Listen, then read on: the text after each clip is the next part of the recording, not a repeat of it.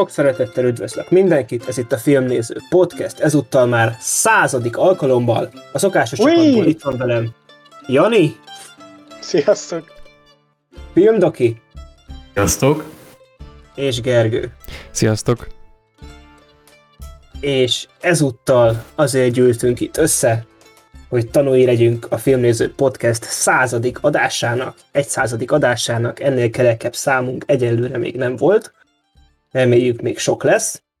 Ö, és ugye mi lesz ebben az adásban? Röviden ki fogjuk beszélni a csibefutamot, hogy miért azt hamarosan elmondjuk.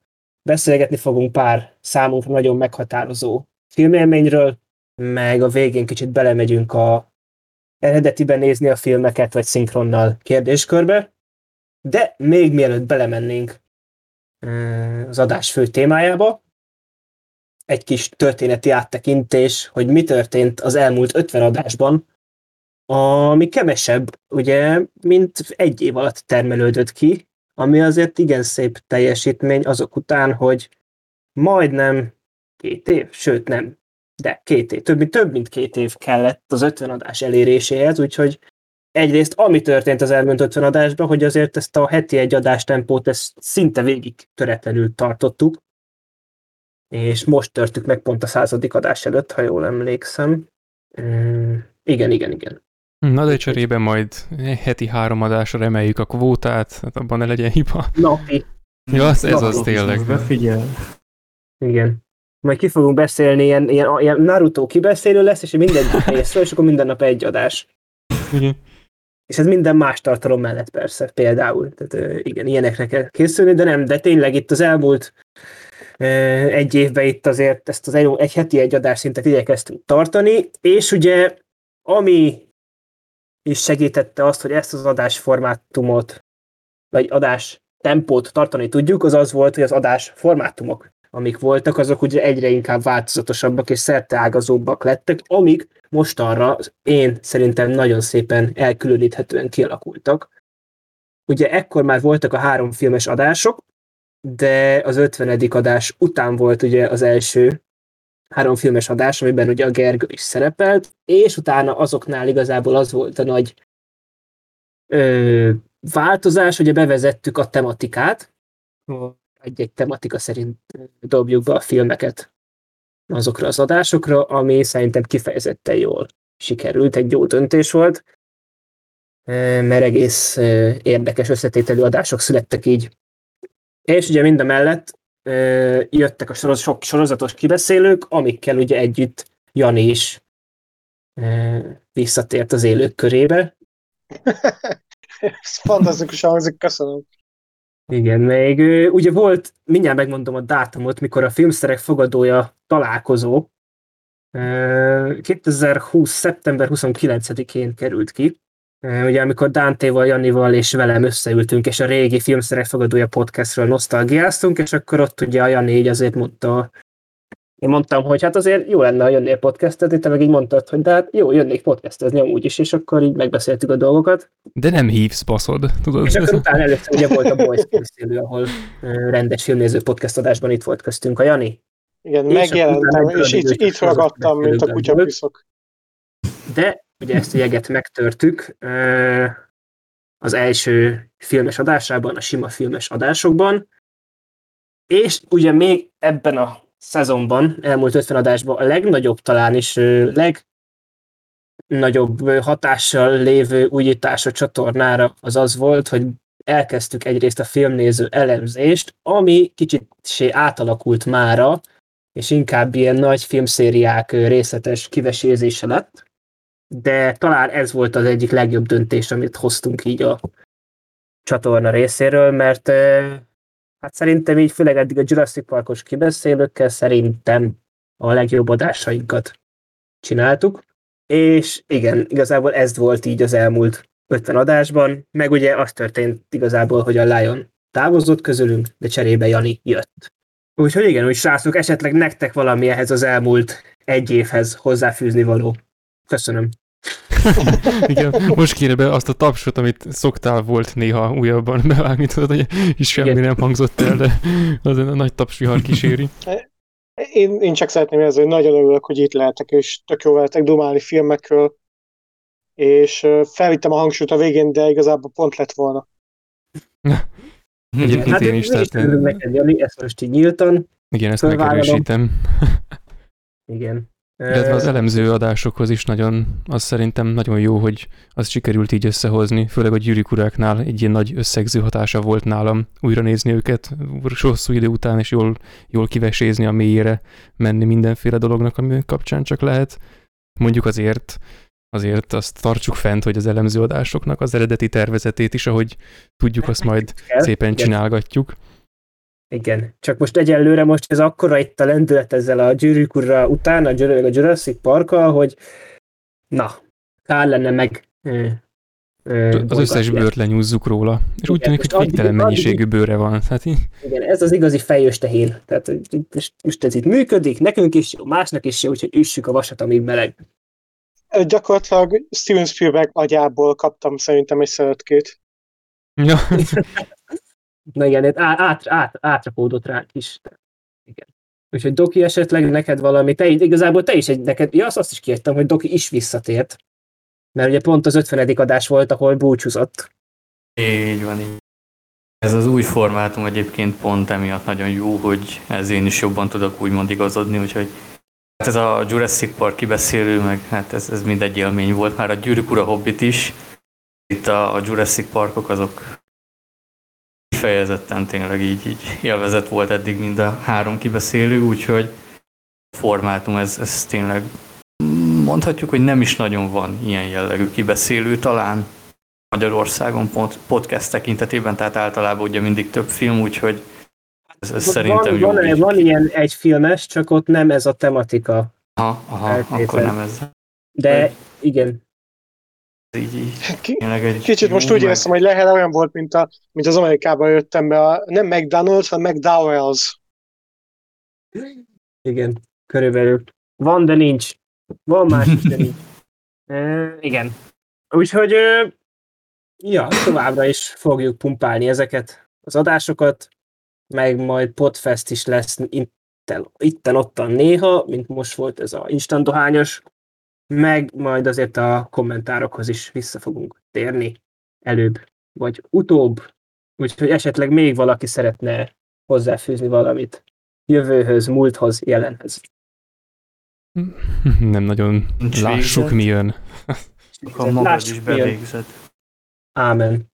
Szóval, ebben az adásban a egyetlen konkrét film, amiről beszélgetni fogunk, az a Csibefutam, és hogy miért ez, az sok hallgatónak így most egy nagy kérdőjel lehet, hogy oké, okay, de azért, na, századik adás. Miért Ezt már meg kell magyarázni.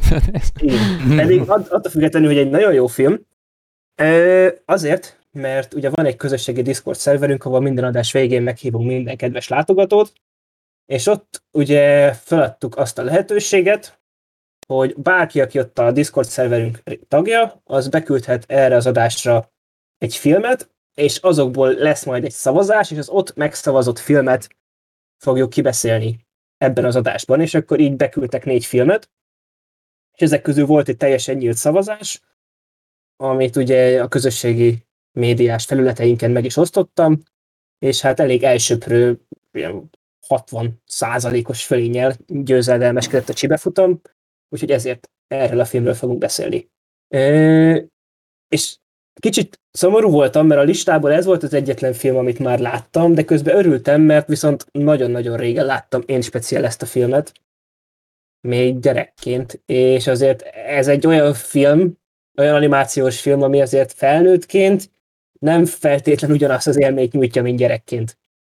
De miről is szól a Csibefutam, aki még nem látta?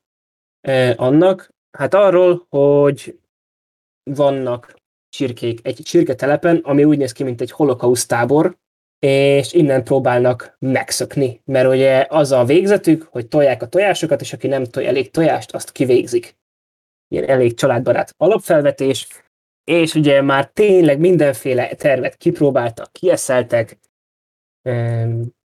nem tudnak egyszerűen kijutni, és egyszer megjelenik egy repülő kakas, Rocky, aki ugye berepül hozzájuk, de viszont ugye ő egy cirkuszból jött, és a cirkusz azt keresi őt, és akkor cserébe, hogy búj, elbújtatják a csirkék őt, ezért cserébe felajánlja nekik, vagy hát ki a főszereplő csirká, nem emlékszem a nevére a hölgynek. Ginger. A Ginger, Ginger, tényleg, tényleg igen, Ginger. Igen. Mert ő volt a Ginger színű. Tehát, ö, igen, ö, kipréseli belőle, hogy csak akkor bújtatják el, ha megtanítja őket repülni. És igazából ez a film fő cselekménye, hogy itt a munkatáborban próbálnak repülni tanulni a csirkék. Van-e olyan, aki most először látta ezt a filmet? Én. Én igen. Én, én azt hittem, hogy elősz, először fogom látni, de amikor elkezdtem nézni, nagyon ismerős volt. Én nekem alapból ez ilyen, hogy én Wallace és Gromiton nőttem fel, tehát ami hasonló, abban szinte mindent láttam, de amikor így ránéztem, mondom, ah, ez ismerős, de szerintem nem láttam, és így nézem, nézem, lehet, hogy ezt láttam, te jó ég, de annyira nem emlékeztem rá, hogy szerintem vehetjük új élménynek. És még kontextusba kerülés ez a, né- a hallgatóknak még csak annyit, hogy ez egy sta- Aardman stop motion film. Igen, Tehát, igen. E, jó, akkor Jani, neked akkor te nem láttad. Eddig nem, és nekem, nekem ez olyan volt, hogy ilyen, amikor megjelent, már akkor is benne volt a fejem, hogy majd meg kell nézni, és ez ilyen tipikus, hát gyakorlatilag 20 éve görgetett ilyen washlist elem volt nálam, úgyhogy köszönöm szépen azt, hogy, hogy ezt megnézhettem. Nekem nagyon-nagyon kellemes meglepetés volt ez. És miért? Hát dob egy 20-ast is elmondom. De igazából okay. nekem az volt, hogy annyira, eh, hogy is mondjam, cuki az összes eh, karakter benne, meg az egész tényleg olyan kicsit gyermetek van megcsinálva, de mégis az a, az a holokausztos felütés, ami ott van mögötte, nem, nem tudtam gyerekmeseként tekinteni rá. Inkább tényleg olyan, olyan kicsit olyan érzésem volt, mint amikor az Élet szép című filmet néztem, a Roberto Benigni filmet. Hogy van benne egy ilyen kis keserédesség. Igen, nekem, meg- nekem, ez, nekem ez a zseniális kategória volt pár helyen. Igen, és én amúgy azt fűzném hozzá, hogy ugye én gyerekként láttam, és emlékszem, hogy akkor kifejezetten tetszett gyerekként is. És hogy szerintem ezt nagyon jól csinálja, hogy ez a film ugye gyereknek teljesen, tényleg cukik a karakterek, nagyon jó a cselekménye, tényleg a animáció, a stop motion animáció, tehát az hihetetlenül jó. Tehát uh, nyilván az Erdben a szakmának a csúcsa, de tehát most ha megnézel egy mai Erdben filmet, 20 év alatt nem nagyon tudnak ennél jobbat csinálni, tehát ez szinte a stop motionnek a csúcsa, amit itt leraktak. És az, hogy ugye felnőttként meg mennyi, mennyivel többet ad az egész, tehát hihetetlen volt. Igen, sokkal árnyaltabbnak képzelném ezt, mert valószínűleg, hogyha gyerekként nézem, akkor csak olyan, hát csuk- cuki csirkék, meg mit tudom én micsoda, de most meg így tényleg konkrétan azt vettem észre, hogy ez emögött egy nagyon komoly koncepció van, és egy, egy komoly kritika is, és nem csak egy ilyen egy gyerek stop motion mesét akartak csinálni a készítők, hanem tényleg van benne valami plusz, valami, ami miatt ez tényleg zseniális lesz, és maradandó. És akkor Doki, neked hogy tetszett? Beállok Jani mellé a sorba, mert én is már 21 éve görgettem, hogy ezt meg kellene nézni. Uh, annó nagyon bepromózták, de valamiért uh, nem tudom miért nem vettem rá sokáig magam. Gyerekként mondjuk egy kicsit a karakterek úgy, úgy taszítottak, úgymond olyan félelmetes volt ez a gülüszem, ez a beteg vigyor.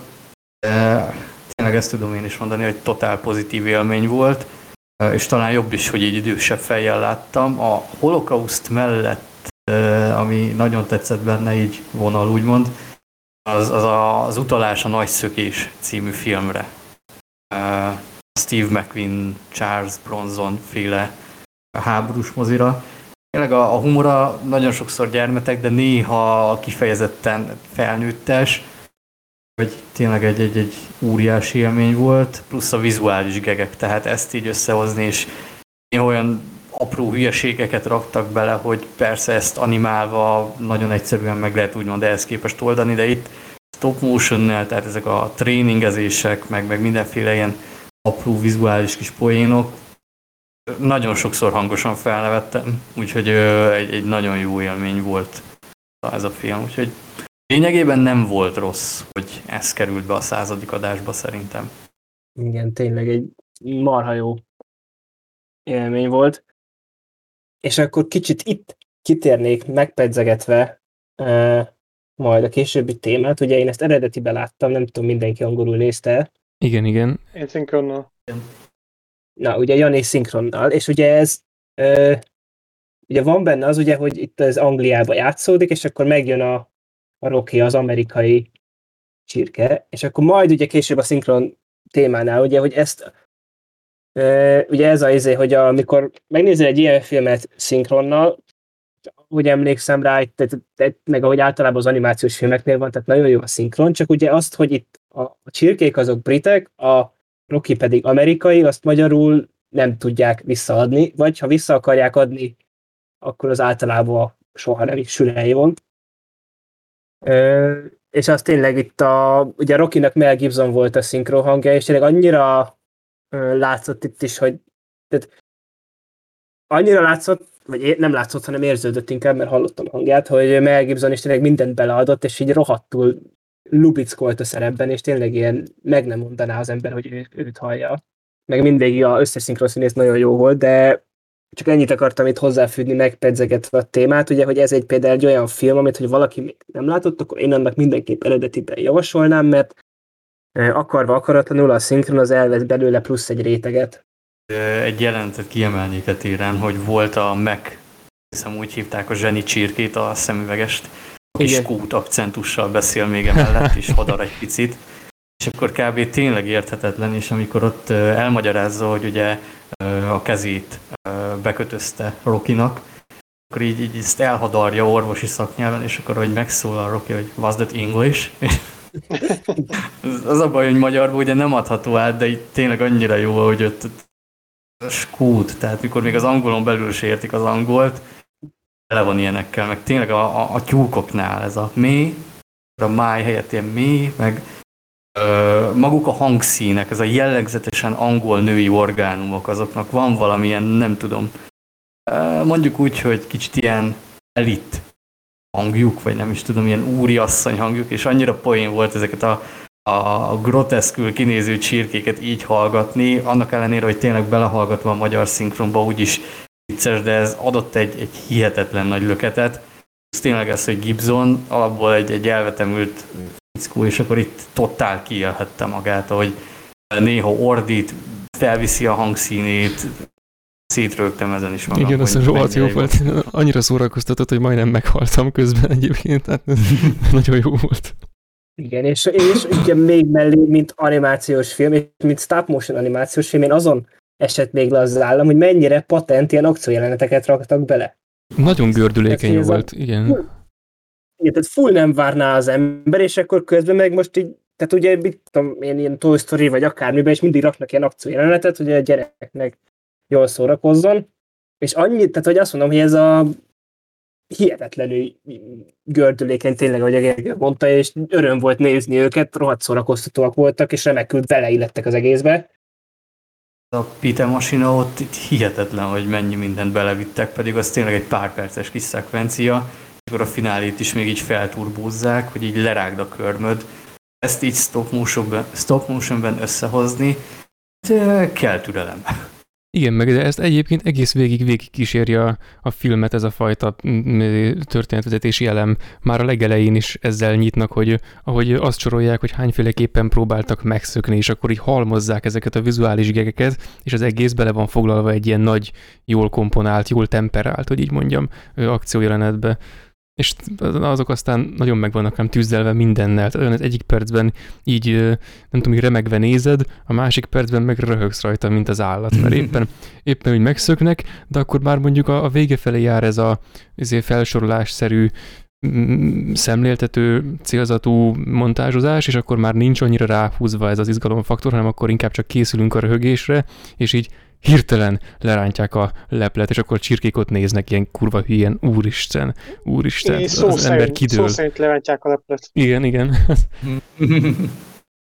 De még jó volt ilyen téren, hogy ö, nem elégedtek meg azzal, hogy csak egy montás, hanem ezek a kreatív vágások például, igen. amikor a és ö, vas alá bebújt, megfordul Ginger, és akkor megijed a gazdától, és a vágással már azt látjuk, hogy dobják be ebbe a kis kukás ládába, tehát tele igen. volt ilyen kreatív megoldás. Igen, igen, meg a, a strigulák a falon, tehát az a, a, a, a montázsokat számolják a filmen belül, tehát ez igen. igen, és még Ja igen, hogy azt, hogy mellette pedig ugye nagyon jók volt a karakterek, azt említettük, és azt, hogy tényleg a két patkánynak egy külön filmet kérünk. Tehát a... Ú, basszus kulcs. Ah, hát az kész, a fénypont. Igen, tehát az, amikor minden pillanat színarany volt nekik, tehát ez a zseniális volt, és tényleg a végén pedig annyira csúcsra járatták, hogy ugye tényleg ővéké volt az utolsó jelenet a filmbe, és elkezdenek beszélgetni arról, ugye, hogy a tyúk volt előbb, vagy a tojás, és így a, ez gyönyörű volt. Tehát még a végén, még a fináléban, amikor lövik ki a tojásokat, és siratják, hogy a drága tojás a pénzik, amit kaptak fizetségbe. Így minden karakter egyébként, még aki így egy pillanatra tűnik fel kb. Nagyon emlékezetes, de az egyik nagy kedvencem még a patkányok mellett a Epsz, azt hiszem úgy hívták, aki mindig horgolt. Igen, igen. És akkor vele húzták fel ezt a zseniális point, hogy a gépet összerakták, és azt hitte, hogy őt fogják berakni most, és akkor közben csak lemérték, hogy milyen kövér. Igen. Utána orgolta szépen tovább a kis dolgait, és akkor egy ilyen akasztófát Igen. Igen. De egy, amúgy az, a kis az ilyenekkel Kodálás, tele van a film. Most rá kell jönnöm, hogy például amikor bedobják egy csomószor, akkor már valamelyik a, az utolsók között, amikor bedobják a Ginger Tab, izé, a szemetes ládába, hogy akkor ott most zsilipelődjön egy kicsit, akkor ő egy, egy kelbimbóval kislabdázik, vagy nem tudom. Tehát, hogy az ilyenek, áh, úristen. Amikor mindig mondja Bebsz, hogy elment vakációra, és akkor, hogy amikor viszik az első tyúkot levágni, akkor á, ő is vakációra megy, és ez a Ja. groteszk humor, tehát ez, itt látszik, hogy ez nem teljesen gyerekfilm, hanem á, nagyon, nagyon Igen, és hozzá ilyen kidüllett szemük van, meg így vigyorognak, úristen, nagyon, nagyon durva. Mint akik félelemben élnek, mert félelemben élnek. Hát igen. El se fogják már sok után. Le- lehet, hogy itt volt az első alkalom, hogy az animációs stílus az hozzájárult a cselekményhez. Igen, igen. Ami jó volt, hogy nagyon elkapták azt, hogy ők csirkék, tehát amikor az első szökés van, ott ugye átbújik Ginger a kerítés alatt, és utána hívja a többieket, és akkor ők úgy futnak, hogy neki szaladnak a kerítésnek. Jaj, Jó jaj. csirkéként. Csak a Jurassic Park megjegyzés kellett volna, hogy kétszer nem támadnak ugyanazon a pontján a kerítést. Tényleg. Ez is annyira jó volt, hogy ilyen téren is az alkotók tök kreatívan gondolkodtak, és akkor ezt így beleszűtték. Ú, meg a, egy poén az, a, az angolt nem lehet ugye lefordítani. Már emlegettük a szinkront, amikor a Rocky ö, ott iszogat, és akkor kitépi a fartollát, tollát, belerakja a poárba, és akkor haha, cocktail. Jaj. Ezek a árasztó poénok, Isten, de annyira szemében van ez a film minden percében amúgy. Meg a Rokinak a zseniális terve, hogy, hogy ugye tojást ajánl a kettő patkánynak. Igen. És a, tehát ezt is, és ez, ez is ilyen visszatérő poén lesz végül a filmben. Igen, és a végén még meg is jegyzik, hogy egy ilyen nő így kérdez meg anyukádat. Tehát Igen, úgyhogy összegészében tényleg aki még nem látta, és ezek után se hoztuk meg a kedvét, az hát ahhoz nem tudok mit mondani, de tényleg egy olyan animációs film, amit nem csak a műfaj kedvelőinek, meg talán tényleg ez, ez egy olyan film, amit azzal nézetnék meg, aki tudod, aki a animációs film, az gyerekfilm. és ja, akkor azt igen, na leültetni igen. elé. És akkor akarva akaratlanul is így beleesik a saját csapdájába. Igen, mondjuk lehet, hogy Na, hogyha, például- hogyha kevésbé vagyok kedves, akkor azt mondom neki, hogy Satoshi-kon, de hát amúgy igen, tehát ez is. Igen, de, nem, de, igen, de az pont, pont azért mondanám azt, hogy valakinek, hogyha valakit meg akarsz győzni, hogy animációs film az nem feltétlenül gyerekfilm, akkor én ezt nagyon tudom ajánlani. Egyrészt, mert tényleg nagyon könnyen befogadható, másrészt meg tényleg azért nagyon komoly témákat megpedzeget, mind a mellett, hogy rendkívül szórakoztató. Igen, meg hogy gyerekfilm is, és igazából ez a, ezért annyira És- És az zseniális. is. Igen. egyébként tipikus, úgymond DreamWorks színvonal, tehát hogy nem akad le annál, hogy csak gyerekek, hanem tényleg ilyen nagyon-nagyon felnőttes tud lenni. Tehát ott ugye előtte volt a Zéja hangja, az is abszolút egy ilyen Woody Allen film, csak 3D-s animációval. Uh, Egyiptom hercege után egy évvel ugye a Shrek. Ez, ez nem a DreamWorks Studio, csak a forgalmazó volt. Forgalmazó, de úgymond Igen, jól de, igen, de értem, igen, igen, tehát be, jogos, csak Ez annyi, hogy Erdman, azt hiszem, az a Igen, kész Erdman, igen, igen, igen. De jól beillik ebbe a, a sorba, amit a DreamWorks ott a kezdeti időszakban hozott. Ez igen, az ő portfóliókhoz tartozott, szóval ez ilyen tudatos volt valószínűleg, hogy ők voltak a forgalmazói Amerikában.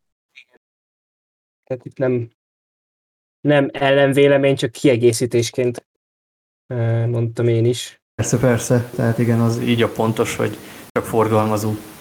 Úgyhogy köszönjük szépen Kanonnak, aki beküldte ezt a filmet. Mm, Barom fiú volt. Mhm. 20 éves terheket vett le Jani és filmdoki válláról, tehát én meg remekül újra nézhettem, Gergő pedig láthatta. Úgyhogy tényleg köszönjük szépen. Lehet, hogy majd jövőben lesz még hasonló beküldős szavazós díj. És akkor szerintem tovább is mehetünk a második tematikájára az adásunknak, ami pedig a meghatározó filmélményeink. És akkor abban maradtunk, hogy fejenként hármat fogunk mondani. Mert Hú, akkor jó így is akkor itt az 12 film lesz, és akkor igen. Úgyhogy akkor Jani, mint te, mint friss élményes, film élményes, Élményception. Uh, és akkor úgy egyesével menjünk szerintem, hogy akkor egy-egy, és akkor ha, le, ha akarod, akkor mondhatod kronológikusan, hogy ez volt a, ezt egy évesen láttad, és azóta is izé, vagy mondhatod, hogy tegnap láttad, és azóta más az életed, tehát ahogy akarod. hát igazából felnőttként teljesen átértékelő szerintem az ember, hogy mi volt rá igazán hatással, mert most lehet, hogy a Power Rangers filmet, ami 95-ben jött ki, hogy jól emlékszem, kb. 76-szor láttam gyerekként, de ma nem biztos, hogy megnézném, és azt mondanám, hogy igen, az egy meghatározó élmény volt. Úgyhogy arra hagyatkoztam, hogy most, mint felnőtt férfi, ha belegondolok, hogy milyen filmek voltak azok, ami után teljesen máshogy tekintettem magára a filmgyártásra, akkor mindenképp első helyen ki kell emelnem, nem kronológia szerint, hanem szívközelség szerint a Donnie Darko című filmet. Nekem a Donnie Darko volt a legnagyobb, legmélyebb, legdurvább filmélményem ever, mert az volt az első olyan film, amit nem csak néztem, hanem át is éltem. Ami konkrétan a gondolkodásomra volt hatással, a lelkemre, a szívemre, mindenre, mert annyira komplex volt nekem az, hogy, hogy nem, nem tudtam, hogy ennyire sokat is tud adni egy film, hogy nem csak szórakozás, hanem egy fejlődési út. Nekem a gondolkodásomat változtatta meg a Donnie Darko. Uh-huh. Na hát én azt még nem láttam, de szerintem akkor például azt már lett is kérve, és így akár, majd az is lehet, hogy akár a nyár folyamán egy elemző adásba akár kitérnénk rá. Igen, az jó lenne, azt még én sem láttam. Uf, mindenképp jaj, légy szíves, az eredeti mozis verziót nézzétek meg, ne a rendezőit, mert a rendezője az nem olyan igazi normál rendező, hanem ilyen túlmagyarázós. Sokan nem értették a, a mozi verziót, és akkor csinált a rendező egy olyat, amiben mindent így a, a Segítes sárba verziót. rág. Igen, igen, ezt így lehet megfogalmazni. igen. Jó van, akkor Janinak Donnie Darko az egy meghatározó filmélménye volt, akkor Doki, folytasd a sort. Én egy kicsit mondjuk úgy, hogy komolytalanabb filmet fogok először mondani. Nekem az egyik legmeghatározóbb filmélmény, és mind a mai napig nagyon-nagyon közel áll a, a szívemhez, talán még ha kellene egy top 10-es lista, akkor be is raknám mindenképpen. Ez a csillagközi invázió Paul Verhoeven-től. Szép. Szerintem mindenki látta. Igen, igen. De ez a film nálam visszajött így, így bizonyos időszakonként, és amiért nagyon közel áll hozzám, hogy minden egyes újranézéskor egyre, egyre bővebben tudtam, egyre tágabban értelmezni és értékelni. Hát szerintem olyan 13-14 évesen láthattam először ö, tévében, és akkor nyilván egy ilyen szórakoztató akciófilm, piszkosul látványos, ö, nagyon-nagyon furcsa humorral, egy, egy elképesztően beteg világgal, és akkor egy pár év múlva, amikor újra néztem idősebb fejjel, akkor már kapizsgáltam azt, hogy Paul Verhoeven itt mit is akar, megismerve az ő film filmes pályát, pályáját, meg még inkább tudtam értelmezni, hogy ugye sokszor a humor, ez a nagyon szatirikus humor, az mindenképpen ugye akar valamit, valamin elgondolkodtatni a nézőt, Úgyhogy ez a film számomra ilyen szempontból volt meghatározó, hogy mennyire kreatívan, mennyire ötletesen lehet társadalom kritikát megfogalmazni, csak azzal, hogy bugyuták a karakterek, csak azzal, hogy túlzóak az akciók, csak azzal, hogy milyen zseniálisan emeli bele ezeket a reklámokat, ezeket a, az átgondolatlanságokat, mint például, hogy miért nem használunk ugye atombombát például a bolygó lebombázására, hanem gyalogságot. Annyira átgondolatlannak tűnik, annyira átgondolt, és később egyébként elolvastam a, a könyvet is a film miatt. Ugye sokan kritizálják a filmet, hogy nem olyan jó, mint a könyv. Nekem kiegészíti a kettő egymást. Mind a mai napig azt mondom, hogy az egyik legjobb, nem csak science fiction, hanem az egyik legjobb film, és én, én simán azt mondanám, hogy ezt még középiskolába is bevinném egy ilyen film délutánra, hogy na srácok, nézzük meg és dumáljunk róla, mert nem az, a, ez a film nem annyi, amennyire elsőnek látszik. Ez nagyon jó választás, amúgy ezt én is adom. Én, én meg nem értett mestermű nálam. Az biztos. De amúgy én se, és ez kicsit olyan, mint a csibe futam a Starship Troopers nálam, abban a téren, hogy az, az, azt tetszett nagyon benne, hogy egy mindent mindkét részét tudja, mert ha ember úgy ül le, hogy egy agyatlan akció blockbuster, tökéletes. Biztos. Tehát, hogyha még ha valaki nem, tehát hogy nem az, hogy nem veszi észre, hanem nem akarja tudomást venni arra, hogy itt van mélyebb dolog, akkor is egy tökéletes filmélmény, de nyilván ott van benne a mélyebb dolog, és ezért akarat, akaratlanul is rávezeti arra a nézőjét, és szerintem ez a zseniális benne. Ezért jó, hogy tényleg a, csak annyit akarok én is, hogy jó, most kapcsolódjunk ki, simán berakhatom ezt is, de a kicsit komolyabbat is, akkor akkor is simán leemelhetem a polcról, tehát ez egy win-win. Nem hittem volna, hogy valamikor egy lapon lesz emlegetve a csi befutam és a csillagközinvázió, de, de megvan köztük a kapocs, és ez sokkol engem. Mindkettőben tündököl a filmművészet. Ámen. E, jól van, Gergő, akkor folytasd. Előtte lenne egy technikai kérdésem, mert én amúgy, én szerintem én kimaradtam ebből a hármat választós dologból, de nem okoz problémát hármat kiválasztani egy a, a listámból. Szóval, szóval meg tudom ö, csinálni, csak mert valamikor pár napja még mm, írtam, hogy van egy, egy hosszú listám, és akkor bedobtad, hogy ezt csak úgy talán simán felolvashatom, de akkor mondjuk simán kiválasztok hármat, ha úgy van, és akkor ö, folytathatjuk úgy. Igen. Oké. Okay. Akkor az első, tőlem, ami egyébként a sima, hosszú összehányt dolgon is az első, az a Koyanis Katsi, nem tudom, hogy mennyire népszerű. Úgy vettem észre egyébként, hogy kevés, kevésen ö, ismerik, ami amúgy kicsit sajnálatos, ha bár fene tudja, hogy milyen hogy szempontból. Tessék? Most azt kérdezném, hogy hogy kell írni. Hát úgy, hogy Koyanis Katsi, csak Y-nal az első, Y-nal és két A-val és Q-val. Úgy, ahogy mondom, van itt Q? Ez úgy kell írni, hogy mondom. Úgy megleptél ezzel hát a nem. Most írjam le. Hát jó, akkor leírom. Rágugliznék azért. Figyelj, vagy cserélt ki a Dr. Szöszire, azt valószínűleg mindenki látta. Nem cseréljük ki a Dr. Szöszire. Nem. jó, akkor Dr. Szöszi kettő. Jó, a kettő tényleg jobb, igazad van. Most igen, most Koyanis Katsi, ezt így látom. Én azt hittem, hogy Koyan és Katsi, vagy, tehát hogy ne, is van. Nem, nem. Jó, próbáltam egybe mondani. Eredetileg amúgy, amikor hallottam valakitől, már nem emlékszem pontosan kitől, akkor is azt hittem, hogy ez valami ilyen, nem tudom, ilyen durva szó összetétel, vagy valami akármi, de nem, ez csak így egybe az egész. Ez ö, egyébként egy olyan film, amit hát ilyen meditatív élménynek szokás mondani, és arról híres, ha híres egyáltalán bármiről, hogy ebben talán, ha nagyon, nagyon kukacoskodni akarunk, akkor mondjuk, hogy két kezünkön meg tudjuk számolni, hogy hány emberi szó hangzik el, de általában azt szokták mondani, hogy csak egy, ami pedig ez a filmnek a címe. Tehát ez alapból egy szótlan, zenés, vágóképezős film, amiben nincsen beszéd. És ez nekem egy nagyon, nagyon meghatározó élmény, tehát nem csak a filmművészetre, de arra is, de úgy egyáltalán az életre teljesen másképpen tekintek, mióta láttam ezt a filmet, ami nem tudom, már egy jó pár éve volt, és ez olyan, hogy nem vagyok benne biztos, hogy mindenkivel megnézetném, mert, mert vagy igen, csak utána nem mondja hogy mit gondol róla, mert nem biztos, hogy nekem arra szükségem van, de, de ez egy nagyon, nagyon erős film, a különösen jó a zenéje egyébként hozzá kell tenni, de ez nem egy zenés videóklip, mert ha ezt meghallom, akkor agyvérzést kapok. Ez ilyen nagy, nagy morális, meg az emberiség globális tevékenységét értékelő film. Ez a, akkoriban készült, mint a, mint a Pink Floydnak a The Wall, meg a hú, mik is, amik, hú, mik is készültek még, amik ez hasonló. Ö, akkoriban ez 1980-as, vagy talán 82-es, nem emlékszem pontosan, Á, mikor akkor, akkor kiesett a Spice World.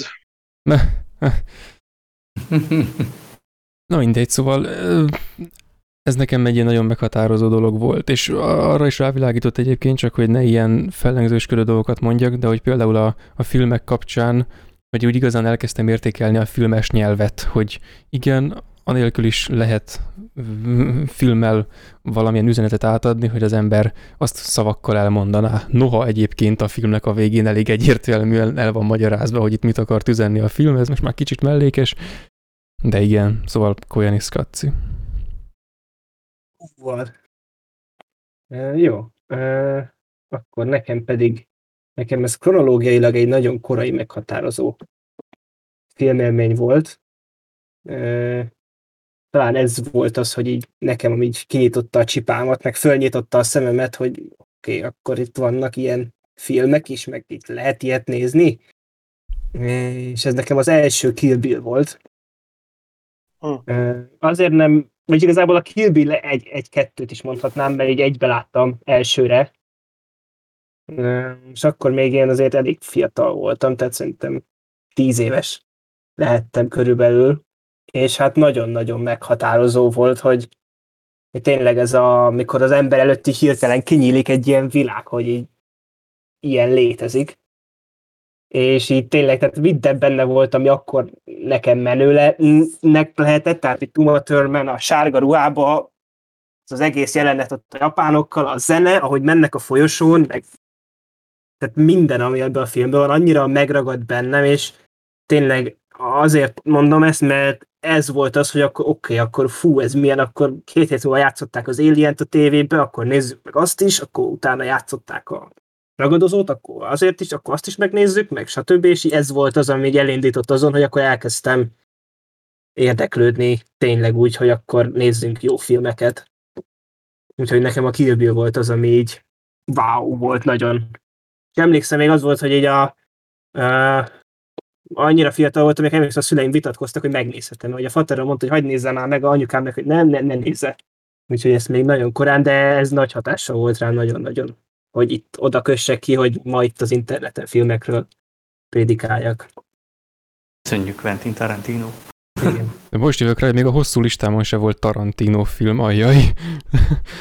Igen, ez, ez, nyilván azért ennél kézenfekvőbbet nem is mondhattam volna, mint egy Tarantino film, de én szeretek rá úgy gondolni, hogy én nem úgy állok hozzá a Tarantinohoz ettől függetlenül, mint ez a mára már szinte kicsit mémelt, hogy akkor jaj, filmrajongó vagyok, és akkor Nolan Tarantino arcosok klubja, jaj, de jó, és akkor hanem itt uh, tényleg kicsit másképp. És most három ember egyszer húzta ki a harcosok klubját. nem, az mondjuk rajta volt a hosszú listámon, hogy őszinte legyek, de... én nagyon szeretem azt a filmet. Én azt már későn láttam. Egyébként én De... is, én is. Az, az tipikus, csak ha nyithatunk ennek egy zárójelet, hogy egyébként tipikus esetem a Harcosok klubjával, hogy, hogy későn láttam, és előre tudtam a végét, és aztán elolvastam, és á, király, és izé, film is mm, király, de semmi új, tehát ez már volt. Amikor az a igen, tehát amire oda jutottam, hogy Harcosok klubja, akkor már nem ott volt az inger küszöb, amikor ami azoknál van, akinek szétrobbantja az agyát a harcosok klubja. Igen, De, igen. Igen, Nálam sokat számít amúgy, igen. Most, hogyha klasszikus horrorfilmeket megnézel, akkor azt mondod, hogy ez vérszegényes szar, de hogyha belegondolsz, hogy ott láttad először azokat a megoldásokat, amit mondjuk 40-50 évvel később is látsz a filmekbe, akkor az tiszteltet érdemel, csak nehéz áthelyezni az agyadat oda, mint hogy akkor nézni. Ja. Meg van ugye az első Jurassic Park, ami most is szétrobbantja az embert. Ja. harcosok klubjához annyit, hogy, én is későn láttam, plusz előtte láttam a hetediket, és az, az túlzottan magasra tette a lécet, úgyhogy... Na, nem, leszünk, az... nem leszünk mi harcosok klubja. Egyébként a Kill Billhez egy kicsit, hogy a, az egyébként nekem is egy ilyen, így belegondolva, hogy az nekem is egy olyan élmény volt, hogyha kedvenc filmet kérdeztek tőlem egy pár évvel ezelőtt, akkor biztos, hogy egy közte van, a, mondjuk a top 10-ben biztosan benne lett volna, de nem valamelyik, hanem a kettő együtt, mert az, ez is olyan, hogy ezt a kettőt mindig egymás után nézem egyben. Azaz a The Whole Bloody Affair-t raknád rá a listádra. Igen. The One Cut, az lesz az egybe rakott verzió. Jó, igen. Nem, a, amúgy, amúgy van ugye egybe rakott verzió, egyetlen egyszer vetítették azt hiszem, és az, tényleg az a cím, hogy The Whole Bloody Affair, és hmm. Tarantino évek óta ígérgeti, hogy majd valamikor, valamilyen formátumban meg fogja osztani a közönséggel. Azt a Kill Bill-t, ami a fejében volt. A, igen, csak nyilván azért mai világban, akinek az volt a vágy, hogy egybe lássa a két Kill Bill-t, azt szerintem megoldotta. Tehát, hogy a, azt, azt hiszem készült benne egy amatőrvágás. Hát meg, de most jó, most én is, ha most annyira akarom, jó, megnyitom a Movit, odahúzom a két videófájt, összerakom, export.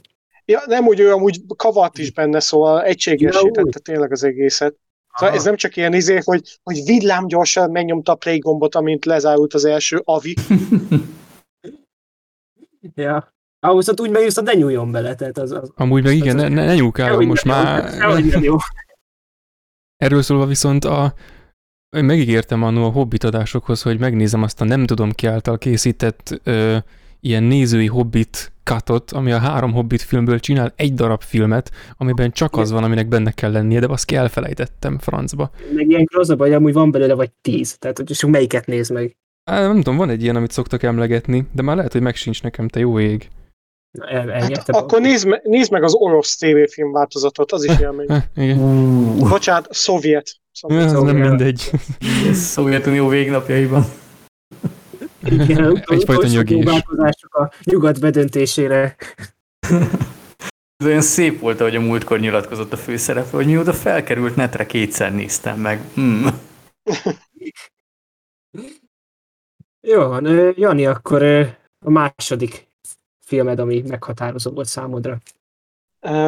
Ez a második film is kicsit hasonlít a Csillagközi Invázió és a Csibe futamra, ugyanis ez is eléggé árnyalt. Ez az Idétlen időkig, és a Groundhog Day című Bill Murray klasszikusnál, amit fiatalon láttam, vígjátékként néztem, felnőttként meg egy sokkal depriválóbb, nagyon-nagyon durván mély érzelmi alkotást láttam nekem ez tényleg mindent képvisel, ami maga a film. Ez, ez egyszerre kelt bennem félelmet, örömöt, szenvedést, minden boldogságot, ami jöhet egy filmen keresztül, és ez Bill Murray zsenialitásának köszönhető szerintem, mert ő az egyetlen olyan komikus színész az én fejemben, akinek a szemében minden benne van. Attól függ, hogy mit mond, és milyen szenárióban. Nekem az idétlen időkig volt az, ami ami kicsit megmutatta nekem azt, hogy műfajon, műfajokon belül is lehet elegánsan úgy ugrani, hogy minden műfajt tud képviselni közben, tökéletesen és hibátlanul. Ezt nem fogja szerintem senki megcáfolni. Jó van. Akkor Doki. Mert voltak ilyen katok, meg mindenek, majd ennél is megemlítem ezt. Másik, amit én felírtam, azt édesapám ajánlására néztem, mert szerintem hatodikos vagy hetedikes lehettem, tehát korán kezdtem ezzel. Keresztapa trilógia, de itt legfőképpen az elsőt emelném ki. Totál más volt, mint amiket addig néztem, tehát Star Wars, Jurassic Park, meg, meg klasszikus háborús filmek, amik így tök jók voltak, de látni egy olyan filmet, aminek hát annyi a lényege tényleg, hogy öltönyös emberek beszélgetnek, meg néha ugye kicsinálják egymást, és masszívan a színészi játékon van a hangsúly, plusz még mellé egy elég hosszú filmről is van szó. Ledöbbentett, és, és az az érdekes, hogy szerintem ennyi idős, ennyi idős fejjel nem feltétlen kellett volna, hogy működjön nálam, de egy percig nem mondtam. Tehát a keresztapa óta én imádom a gangsterfilmeket, és tényleg mindig, mindig örömmel nézem újra, tehát tavaly leadta itt az Apollo mozi Debrecenbe. Még mindig egyetlen perc nincs benne, amire azt mondanám, hogy fölösleges, tehát a színészi alakítások még mindig hát borzongatóak, és azt kell mondanom, hogy Pacino-nak ezért kellett volna megkapnia. az Oscar díjat.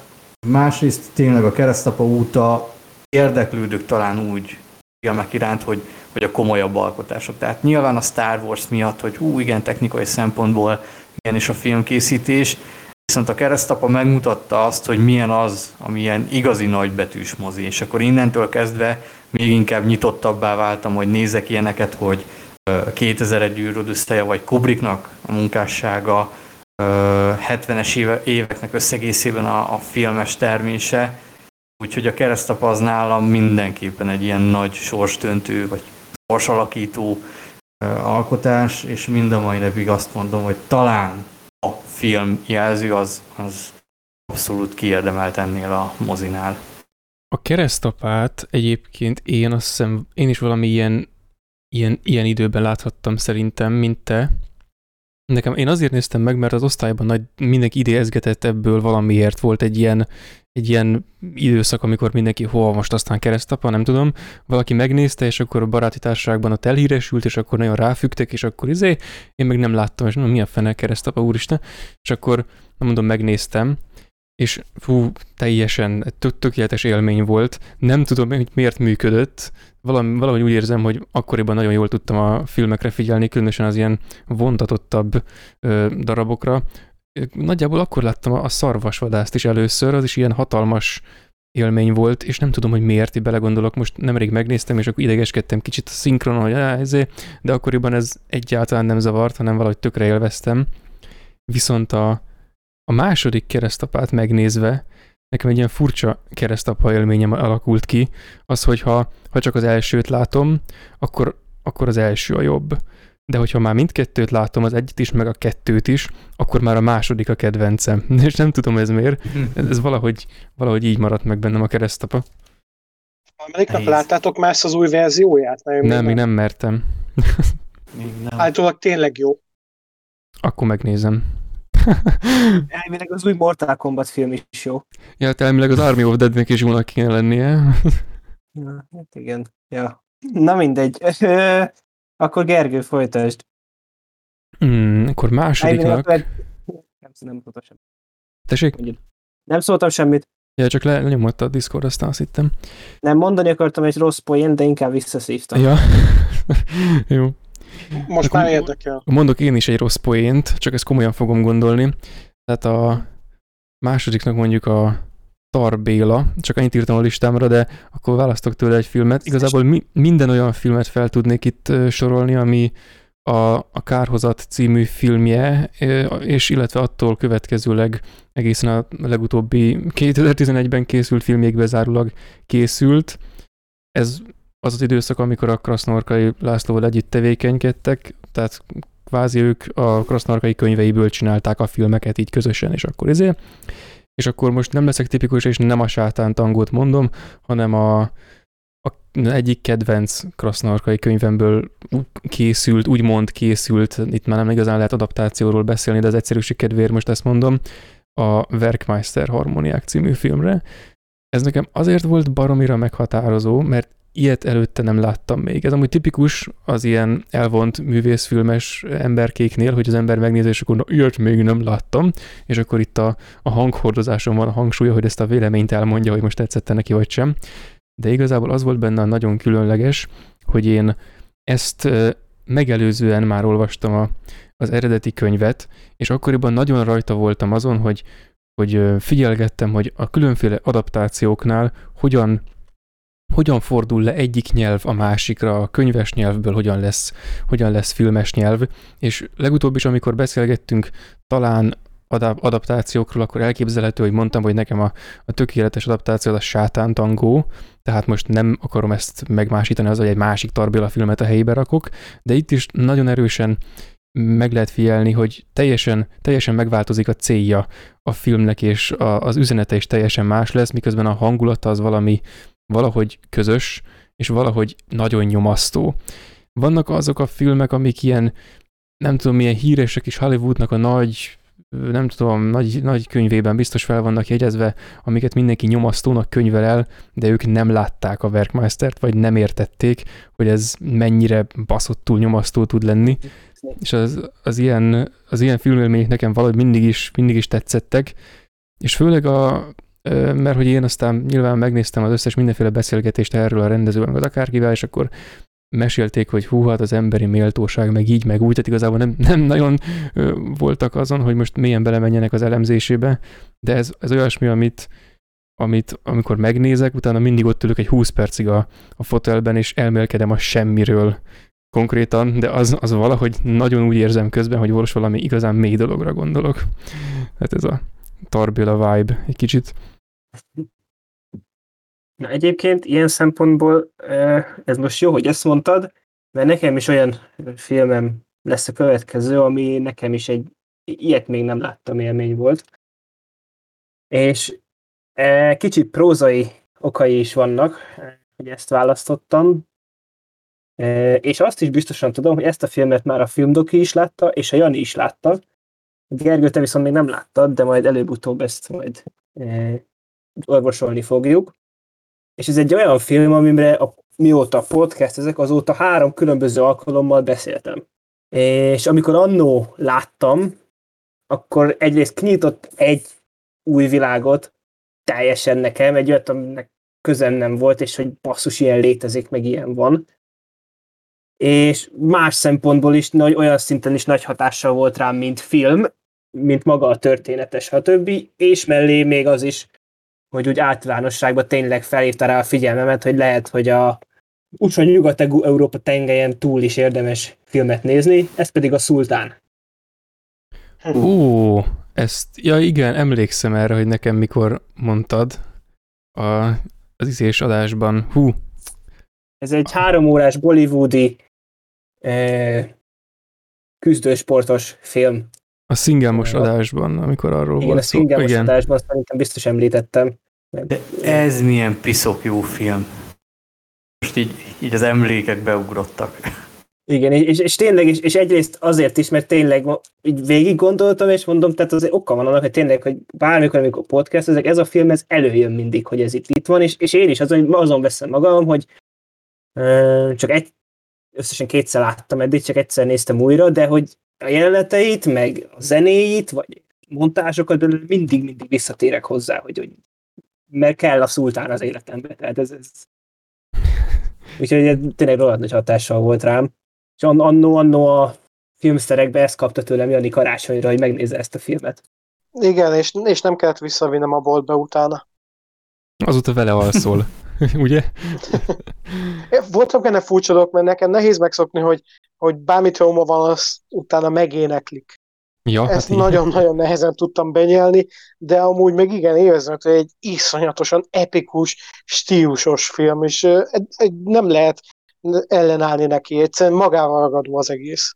Igen, ez pont, pont ugyanaz a vibe, mint amit a... Ú, nem akarom megszokni ezt a szót. Pont ugyanaz az érzés, mint amit a Singam keltett bennem, amikor arról a filmről beszéltünk, és akkor el is tökéltem, hogy megnézem a, a Szultánt, mert akkor is volt róla szó, és mondtátok, hogy hú, na az aztán igen, csak aztán elfelejtettem, tipikus egyébként, de mindenképpen meg fogom nézni, mert ha ilyen, ha bármennyire is ö, hasonlítható az élmény ahhoz, ami a, a Singámban van, vagy ahhoz egy valahogy rokon, vagy valami hasonló, akkor akkor mindenképpen kell, főleg, hogy ezt... Hogy már ezt... nem lesz az első neked, tehát hogy igen, az igen, az élmény nem, de hogy... Lehet, hogy már úgy fogom befogadni, mint ahogy éreztem magam a szingámnak egy 40 perce után igen, nagyjából. Igen. Olyan szempontból előny, ez előny, meg hátrány is, mert hogy ugye, hogy az jó, a film szempontjából ugye könnyebb lesz befogadnod, de nem ez lesz az első. Ja. És, na mindegy, de tényleg Szultánt imádom, szeretem, aki nem látta, nézze meg, szállja rá azt a három órát. De igen, de tényleg ez fantasztikus film. Úgy, fantasztikus akkor... hármas. Ja. Igen, fantasztikus hármas. És akkor el is érkeztünk a Tier 3-hoz. Egyébként azt amúgy azt elmondom, most így kitaláltam menet közben, hogy itt most írogatom mindenkinek a filmjeit, és akkor majd adás után csinálok egy ilyen képet, hogy mindenkinek így a, összerakva a meghatározó filmélményeivel. És a háttérben a csibe futam, tudod így? Háttérben ilyen rohadt ilyen kakofónon, ilyen igen. Jó van, úgyhogy Jani, mi volt neked még a következő harmadik film, amit így most adásra gyorsan kitaláltál? Igazából itt már, már többet is tudtam volna találni, úgyhogy én is szívesen benne lennék majd egy ilyen kicsit combosabb, csak ilyen uh, életre nagy hatása való filmek kibeszélés adásban. Nekem így a harmadik helyen az Old Boy című film szerepel. Az eredeti 2003-as, mindenkit megnyugtatok. Helyes, helyes. És, nem, nem lesz kövezés. Hát, nem ezért tegyük hozzá. Uh, igen, az Old Boy volt nálam az, ami, ami nyitott engem uh, Korea felé, a koreai filmgyártás felé, amit azóta se bántam meg. Nem tudom, hogy volt-e valahol olyan film, ami ennyire felkavart volna, de nem a, a gusztustalan felkavaró módon, hanem az a, a bidelgető módon. Tényleg az Oldboy mind történetvezetés, mind hangulat, mind megvalósítás, mind maga a rejtének a kezelése, meg a benne lévő erőszak akciójátek, mind tökéletesek. Nekem ez egy hibátlan film, ami most is ugyanolyan jó, mint 2003-ban. Ez nekem egy ilyen igazi klasszikus, ez, ez örökké ott lesz majd nálam szerintem a top 10-ben. Ez minden szempontból egy nagyon-nagyon erős film. Igen, ez nekem is életem egyik még jobb legyen ez a film. Aki szeretné, hogy még jobb legyen ez a film, az nézze meg a reméket. Ah, ah, igen, exponenciálisan jobb lesz tőle a régi. Igen, itt nem az van tudod, hogy ah, megalázta a régit, hanem elkezdtem jobban becsülni tőle a régit. Körülbelül igen. Jó, úgyhogy Jani, Janinak akkor a három film, amit itt kaptunk tőle, az a Donnie Darko idétlen időkig Oldboy, úgyhogy aki szeretné tudni, mit, mit rejt Dani, Dani a Donnie Darko összeomlott, na mindegy. Mit rejt Jani koponyája az ezt a három filmet? Ledarálja, és akkor megvilágosodik. És, és elő és elnézést. Szuper. Uh, Doki. Gondolkoztam sokat, de végül akkor azt a filmet dobnám be, hogy 1982-ből a Dolog John Carpenter. Nice. Uh. Én ezt a filmet nagyon sokáig hallgattam, mert így rettegtem, hogy milyen lesz ez a film, nehogy álmatlan, ész, álmatlan éjszakáim legyenek. És ő pedig egy picit ott volt bennem az, hogy nem -e esetleg egy uh, alien koppintás akar ez lenni, meglovagolni a sikerét, és igazából nem olyan jó. De hála Istennek ez a film nálam nagyon betalált, és időközben már azt is kell mondanom, hogy talán egy hajszálnyival jobban is szeretem, mint a Scott moziát és hát nem ez volt az első Carpenter film, ami, amit láttam, az azt hiszem pont a Halloween volt, de a dolog után kaptam rá nagyon arra, hogy az ő munkásságát szép, szép lassan pótoljam, és tényleg hálás vagyok azért, hogy, hogy, hogy megismertem ennek a rendezőnek az életművét. Ez a fazon olyan szintű jelenség, olyan egyedi stílussal, egyedi hangnemmel rendelkezik, ami szerintem nagyon ritka ott, főleg az amerikai filmgyártásban, ha úgy van. Úgyhogy tényleg a dolog nem csak abból a szempontból egy, egy nagy élmény, hogy igen, egy kiváló horrorfilm, nagyon jó science fiction, zseniális filmes megoldásokkal, hanem az, hogy, hogy Carpentert tényleg megismerhettem erőteljesebben. Szerintem az e, minden idők egyik legjobb rendezője. Tehát az, hogy ő mondjuk úgy, hogy folyik a, a nagy véleményre, hogy, hogy mit gondolnak róla, nem mindig kifizetődő, de összegészében szerintem jó tett az ő munkásságának, mert nem igazán van még egy olyan személy, akit, akire azt tudnám mondani, hogy olyan jelentőségű, vagy olyan, olyan egyedi ott az amerikai filmgyártásban most Carpenter után, mint ő volt. Úgyhogy a, a dolog az, valaki nem látta, nézze meg, és tényleg minden idők egyik legjobb remake ha, ha, ha annak vesszük egyébként, hogy 10 per 10 ezt. Igen, és még a dolog remake is van egy remake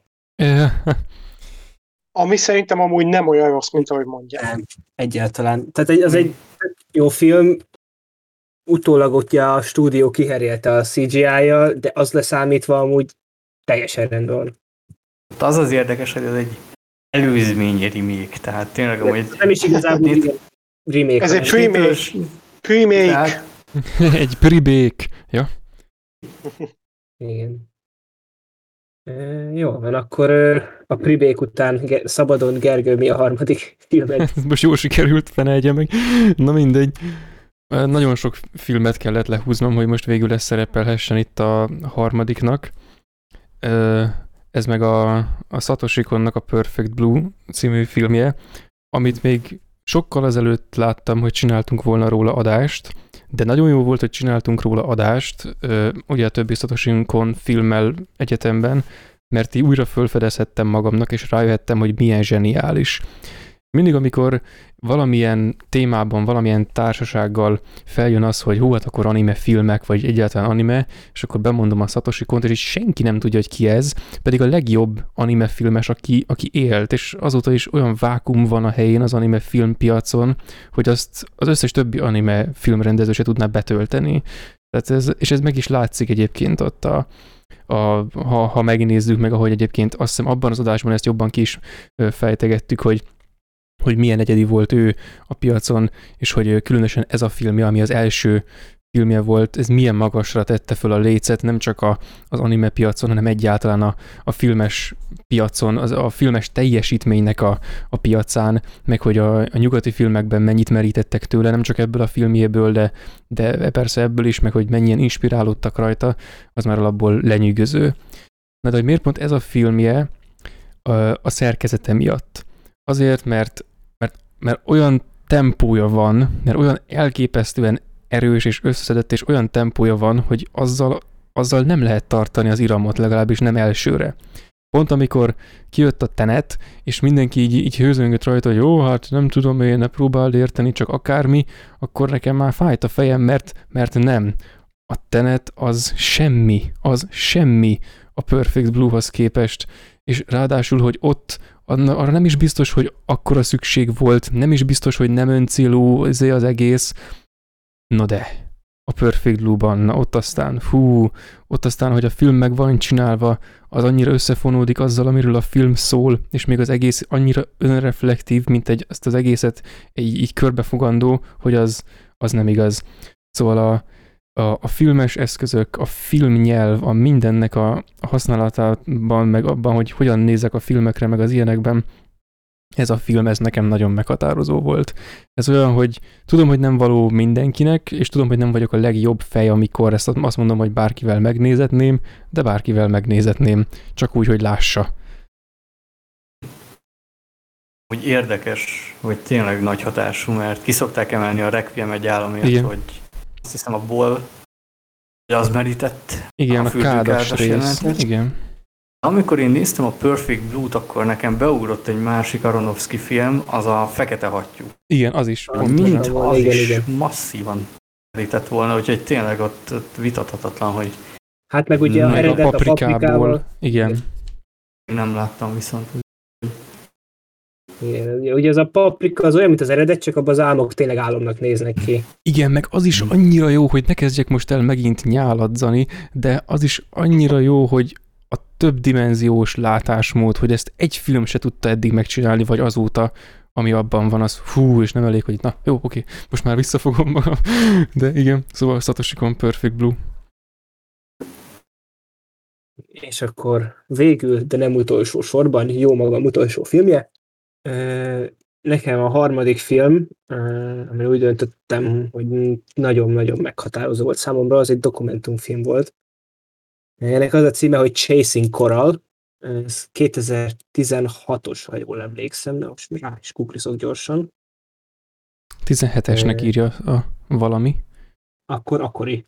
E, igen, ez arról szól, korábban volt egy film, a Chasing Ice, című film ugyanaz rendezte, mindkettőt nem véletlenül. Az a Chasing Ice-ból az volt, hogy ott az olvadó jégsapkákat a sarkörön ilyen timelapse-szel levideózták. És ez volt igazából egy másfél órás dokumentumfilm. Na most itt hasonlót csinálnak, csak itt a, ugye a korallok, ahogy a tenger hőmérséklete, átlag hőmérséklete emelkedik, úgy a korallokban, lé, ugye az egy szimbiózis alapján léteznek, és az a élő ilyen flóra, ami körülveszi őket, és fotoszintetizál nekik, az a túlmeleg vizet, az a nem tudom, hogy baktérium, vagy valami, micsoda a konkrét neve, nem akarok hülyeséget mondani. A lényeg, hogy a túlmeleg víz hatására az elpusztul, és ettől a korallok ilyen fakú fehérek lesznek. És ezt ö, próbálták timelapse-szel levideózni ilyen hosszú hónapokon át, ugye, hogy milyen hatásai vannak a klímaváltozásnak a korallokra.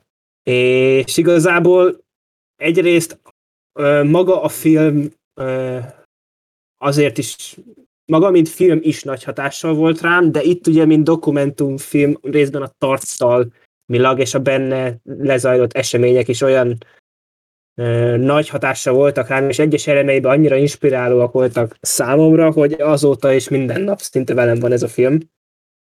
Nagyon ajánlom mindenkinek. Van, tényleg ebben van az egyik legjobb jelenet, egy legjobb montázs, amit így tényleg valaha filmben láttam, és nem a, az nem a izéről szól, ha korallokat, most nem pont a korallokat mutatják, ha bár ott a film végén azzal is képesek voltak szinte megkönnyeztetni, annyira hatásos lett, de az a film legnagyobb konfliktusa, ugye, hogy hogyan oldják meg azt, hogy a víz alatt hónapokig ott legyen egy kamera, ami timelapse-et készít, és még csak ne is algásodjon stb. És ez tényleg technikailag szimplán nem voltak rá képesek, és ilyen hibrid, meg ilyen teljesen új dolgokat találtak ki, és hát az lett a végeredménye, hogy végül sehogy sem működött a dolog, és nem tudták volna megcsinálni, és ez a stáb fogta magát, és megcsinálták ezt a, ezeket a felvételeket manuálisan, tehát hónapokig a tengerbe lementek, búváruha, és minden nap tehát ugyanilyen pontokra, amiket maguknak megjelöltek, ilyen, de ilyen vagy 30-40 ponton oda mentek, lerakták a kamerát, és készítettek felvételeket. És ezt hónapokon keresztül, tehát ilyen napi 8-9 órát vízbe voltak, így mutatták, hogy tiszta sebük volt minden, és ezt így végignyomták, és egy annyira zseniálisan jól megkomponált montázsal van ez összerakva, hogy tényleg nem bírok nem össze-vissza törni, amikor ezt így mutatják, hogy ilyen emberek léteznek. És tényleg most, hogy beszélek róla, szintén libabőrös vagyok, és tényleg egy olyan film, akinek nem tudja, hogy mit csináljon, kezdjen az életével, az megnézi ezt, és hirtelen mindenre inspirálva lesz.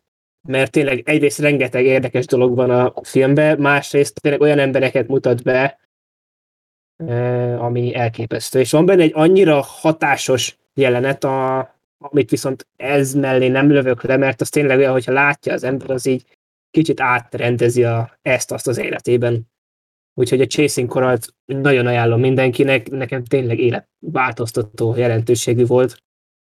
És mind a mellett ugye tényleg egy ilyen fontos környezeti dolgot is bemutat. És az a legdurvább ebben a filmmel, hogy ez így a zárójeles része. Hogy mind a mellett, hogy amilyen elképesztő élmény, még ugye még a korallokról is szól. Úgyhogy ez lett volna számunkra három-három meghatározó filmelmény fejenként. És akkor, ahogy mondtam, majd készítek belőlük egy ilyen táblázatszerűséget, hogy mindenki eligazodjon, kinek mi volt, milyen. Szégyen, hogy még csak megsemmítettük a vadül vagy nyugatot. Ó. Igen. Gyerekként hogy szerettem. Igen. Vagy, vagy a Pokémon, a filmet. Na, azt, az, az meghatározó volt, mondjuk gyerek. Én azt moziba láttam, mert adtak a pénztárnál tazót. Igen. E, jól van. Akkor szerintem így a utolsó harmadra térjünk rá ezúttal, e, ami lehet, hogy egy megosztó téma lesz, és ennél mindenképp, mind a mellett, hogy kommentbe leírhatjátok ugye nyugodtan, hogy nektek mik voltak ilyen hasonló kaliberű filmélmények, vagy hogyha megnézhetek ezeket a filmek közül olyat, amit még nem láttatok, akkor az hogy tetszett. Hogy mit gondoltok? Ugye felirat vagy szinkron témába szokott, szokták ezt hívni, de ugye itt tulajdonképpen arról beszélünk, hogy egy filmet eredetiben, eredeti hangsávval, eredeti színészek hangjával, vagy szinkronizálva jobb-e, érdemese, hogyan, ki hogy szereti, erről fogunk beszélgetni. Ö, és aki hallgat minket jó ideje, az tudja, hogy én nagyjából milyen állásponton vagyok. Úgyhogy én nem is én kezdeném ezt, hanem akkor olyan ember, akivel így igazából ebből a témában nagyon nem is vagyok úgy képbe, hogy egyáltalán van álláspontja, úgyhogy Jani, te hogyan állsz ehhez, hogyan nézel szívesebben filmet, és pro és kontrákat? Kérek szépen. Igen, és főnök, igazából úgy állok hozzá, hogy én nagyon szeretem eredeti hanggal nézni a filmeket, még akkor is, hogyha nem ismerem azt az adott nyelvet, és hogyha angol az a nyelv, ami, ami az eredeti nyelv, akkor én azt angol felirattal szoktam még ilyen segédfelirattal nézni, mert van néhány olyan akcentus, amit egyszerűen nem, nem, nem áll rá a fülem. Most, ahogy beszéltük a Csiba futamnál is, hogy, hogy ez a skót, meg ilyesmi, hát azt hát biztos, hogy nem érteném meg csak úgy fülre, New Yorki akcentus is nála, nálam ilyen néha, meg ez a Cockney akcentus, meg ilyenek. Úgyhogy én alapból úgy szoktam nézni a filmeket, hogy eredeti hang, és akkor felirattal. Nagyon ritkán nézek szinkronal filmet, de az is csak egy nosztalgia faktor miatt van. Pedig tudom, hogy nagyon-nagyon tehetségesek a magyar szinkron színészek, jó munkát végeznek alapból, csak én nekem tényleg már csak a nosztalgia az, ami, ami miatt előveszek egy szinkronos filmet, egy mondjuk egy ilyen Austin Powers, amiben igaz, hogy vannak félrefordítások, de de az a fejemben, amikor elgondolok, akkor a szinkron a fejembe. És hát igen, ez a pro és kontra, nagyon sok embert, köztük engem is irritál az, hogyha látom valakinek monogni a száját, és nem azok a hangok jönnek ki, amiket látok, hogy, hogy kiad, kiadna magából. Ez engem nagyon irritál. Éppen ezért szoktam ugye eredeti hanggal nézni a filmeket. De valamikor meg azt megértem, hogyha valaki azt mondja, hogy egy fáradt nap után csak szórakozni akar, most mit csinál, most olvasson komolyan, akkor inkább berakja szinkron a filmet, és akkor így el van vele. Ezt is tökre megértem, mert abból a filmek, filmeknek szórakoztató jellegük van, és ha valakinek elveszi a szórakoztató jelleget az, hogy folyamatosan a, a filmnek, a, vagy a képernyőnek az alsó élét kell néznie, a, a feliratmat, akkor persze... Nem, miatt legyen rossz napja. Igen, nem miatt legyen rossz, így van, így van. Én, én úgy én ezzel, na ez érdekes, én ezzel speciál azzal, tehát hogy aki azt mondja, hogy mondjuk én csak mondjuk túl fáradt vagyok, és akkor én inkább csak szinkronnal, most ezt már ilyen hangszínben is mondtam. Na mindegy, én ez a személy szerint, tehát én azért nem értek egyet, mert hogyha én magamból kiindulva, én olyan fáradt vagyok, hogy már feliratot olvasni sincs erőm, akkor valószínűleg az a filmet se érdemes nézni. Az az egyik meg, meg az, hogy, tehát, hogy tényleg, hogy ha nem tudok annyira koncentrálni rá, hogy akkor mondjuk tegyük fel, olyan filmet nézek, filmet nézek olyan nyelven, amit nem ismerek, tehát akkor kénytelen vagyok a feliratra figyelni. Ö, akkor szerint én tényleg én úgy állok hozzá, akkor én nem nézek filmet, mert akkor akkor valószínűleg az alvás az hasznosabb. Vagy egy bármi más. Én ezzel így, így vagyok. Most nyilván most ez de nem kell egyetérteni, csak azt akarom elmondani, hogy itt én nekem ez az álláspontom, hogy az az érvel én azért nem értek egyet, mert én jobban szerettek filmet tényleg akkor úgy nézni, hogy akkor annak idézőjelesen megadom a módját. Annyi tiszteletet azért adok, hogy akkor oké, okay, akkor ha tudom, hogy elalszok a felénél, akkor inkább el se indítom. Egyébként ez, ez elég érdekes, amit mondasz, mert én most pont mikor volt a téma, akkor két dolgot írtam fel magamnak, hogy most a filmélmény versus az, hogy, hogy nem tudom, filmértelmezés, ez a kettő, az, ami nagyjából széthúzza ezt a skálát. Tehát ha van az, hogy valaki csak úgy be akar már nyomni egy filmet, mert már nagyon fáradt és izé, akkor inkább, és akkor nem kell olvasni, nem kell figyelni a, a nem tudom, a, a szöveget, meg akkor talán a képet is jobban tudja figyelni, jobban, jobban elszórakozik ott a maga punyadságában, akkor a filmértelmezős szempont szerint valóban, akkor már inkább ne nézzen filmet, mert, mert nem, nem tiszteli meg eléggé, meg úgyse fog rá igazán figyelni, akkor meg inkább csináljon egyebet, vagy aludjon. Viszont van úgy, hogy, hogy nem tudom, akkor neki az ott egy tök jó élmény, és akkor mert ő nem akar többet a filmtől, hanem csak éppen azt, hogy ott azt az ő fáradt estéjét jól kitöltse, annak tök jól megfelel. És akkor most ez, ez a két szempont igazából ezt, ezt széthúzza. Én úgy vagyok... A az... a szívja pont ezért született meg amúgy. Au. Jó, de én most ezzel megint olyan, hogy tehát, e, hogy mondjam, tehát én aki, vagy nem, vagy lehet én vagyok hozzászokva már, de hogy tehát én a felirat, az szerint, aki te elutasítja a feliratot, hogy az fárasztó, meg nem szeret olvasni, az csak, tehát én azt nem tudom felfogni. Tehát, vagy nem, hát nem, nem szégyellem magam, figyelj. Velem volt már olyan, hogy hazajöttem pénteken egy hosszú hét után, és azt mondtam, hogy filmezni kellene, és akkor elgondolkodtam azon, hogy igen, tudom, hogy ez kurva jó angolul, most nem fogom angolul nézni, mert, mert most csak tényleg át akarom adni magam annak, hogy élvezem a filmet, és inkább néztem szinkronnal, mert tudtam, hogy a, a feliratra most nem tudok összpontosítani annyira, hanem szinkronnal rögt, rögtön jön, és akkor csak, csak élvezem az egészet.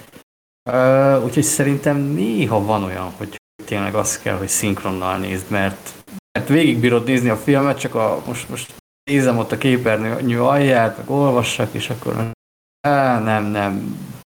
Olvast is se tudok olyan sebességgel, mert túlzottan leszívták az agyam, úgyhogy igen, Szerintem meg amúgy, is, olyan. meg amúgy is benne van néha, hogy a, a felirat nem, nem jó, nem jól van fordítva. Tehát mást mond, ami az hát eredetiben van, annak más az értelme, más lesz tőle az üzenetnek a tanulsága, mert elbasszák a fordítást, és akkor... Ja, ah! azt a szinkront is ugyanúgy fordítják. Nem mindig, nem mindig. Pont most ez, nem, a, ez nem ér a, volt az izé mellett, csak nem, szimplán egy, egy általános... Azt mondom, hogy ugyanúgy fordítják, hanem az is fordítás, azt akartam mondani. Tehát nem ugyanúgy van lefordítva, szinkronra, meg feliratra, mert azt igen, tehát főleg úgy, és az nyilván, tehát a moziba is amúgy meg eh, visszatérve, moziba meg ritka szar a felirat általában, tehát az, az megint egy tény. De... Viszont a, akkor mondok egy példát, csak hogy ö, elengedhetetlenné tegyem, illetve hogy a, a, az eredeti nyelven való nézésnek a szélsőséges fajtáját azt kigolyozzam. Tehát például a, az Asterix és Obelix Kleopátra küldetés című élőszereplős mm. filmet nem lehet eredeti nyelven megnézni, mert semmi értelme. Ez, és ez szerintem ez egyébként ez ilyen magyar szinkron sajátosság, hogy annyi istenverte debil hülyeséget, mint ami a magyar szinkronban van.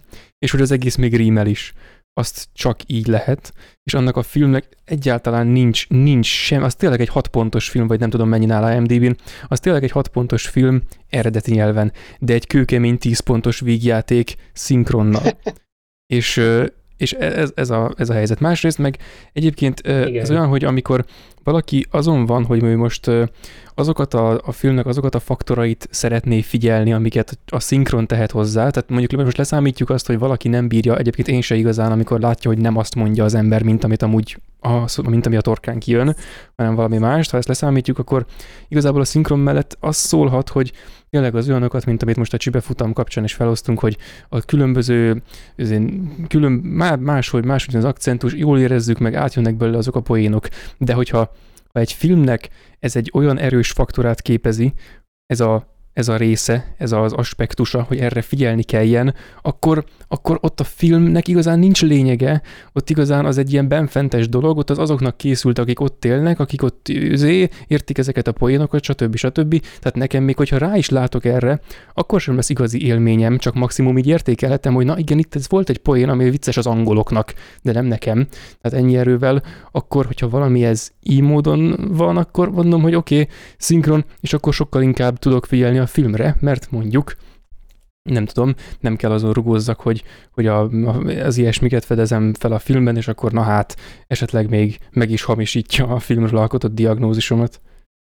Én nagyon sokszor olyan durva félfordítás, ami lényegében ugye elveszti a, a, a mondani valóját mondjuk egy jelenetnek. Én most kettő darab jutott eszembe, ami, ami pont az ég az Ószínpár szemnek, abból szeretem a szinkronját. A második részben van egy olyan, amikor a Dr. Genya nyilvánvalóan azt mondja az eredeti hangú, hogy no, vagyis nem. A szinkron az volt, hogy jó. Csak azért, mert jobban illett a szájához. Hmm. És teljesen, teljesen elrondítja az értelmét annak a jelenetnek. A másik meg a feliratnál, a, biztosan szeretitek a, az Evil Dead filmeket, ah. és a, a Sötétség hadsereg, ugye az a harmadik rész volt, az, az a legnagyobb agymenés mint közül, a, abba volt az, hogy elköszönt az első, azt hiszem, hogy, hogy so long, tudod, ez a viszlát, még találkozunk, stb. És a feliratban az volt, hogy oly hosszú, Úristen. Úristen. Úristen. Nem tudok mit mondani, ez, ez Úristen. De hogy lehet, így, vég, így ért véget a, a beszélgetésük, tudod, hogy jó, oké, baba, oly hosszú. Ez, ez olyan, mint a jó barátokban szokták klasszikusan kiemelni, hogy leüti a lámpát Chandler, és akkor mondja, hogy my bed. És akkor magyar szinkronba az az én ágyam. Jézusom! Oly, oly, de ad, ne, baszki, ne. Meg voltak még hasonlóak. Joinál volt, csak már nem tudom, de ez, ez tehát, hogy nagyon jó amúgy a, a szinkron stáb, tehát nagyon jó hangokat választottak ki. a fordítás néha tényleg annyira be tud rondítani, és akkor fáj, hogy eh, ez így nem az igazi.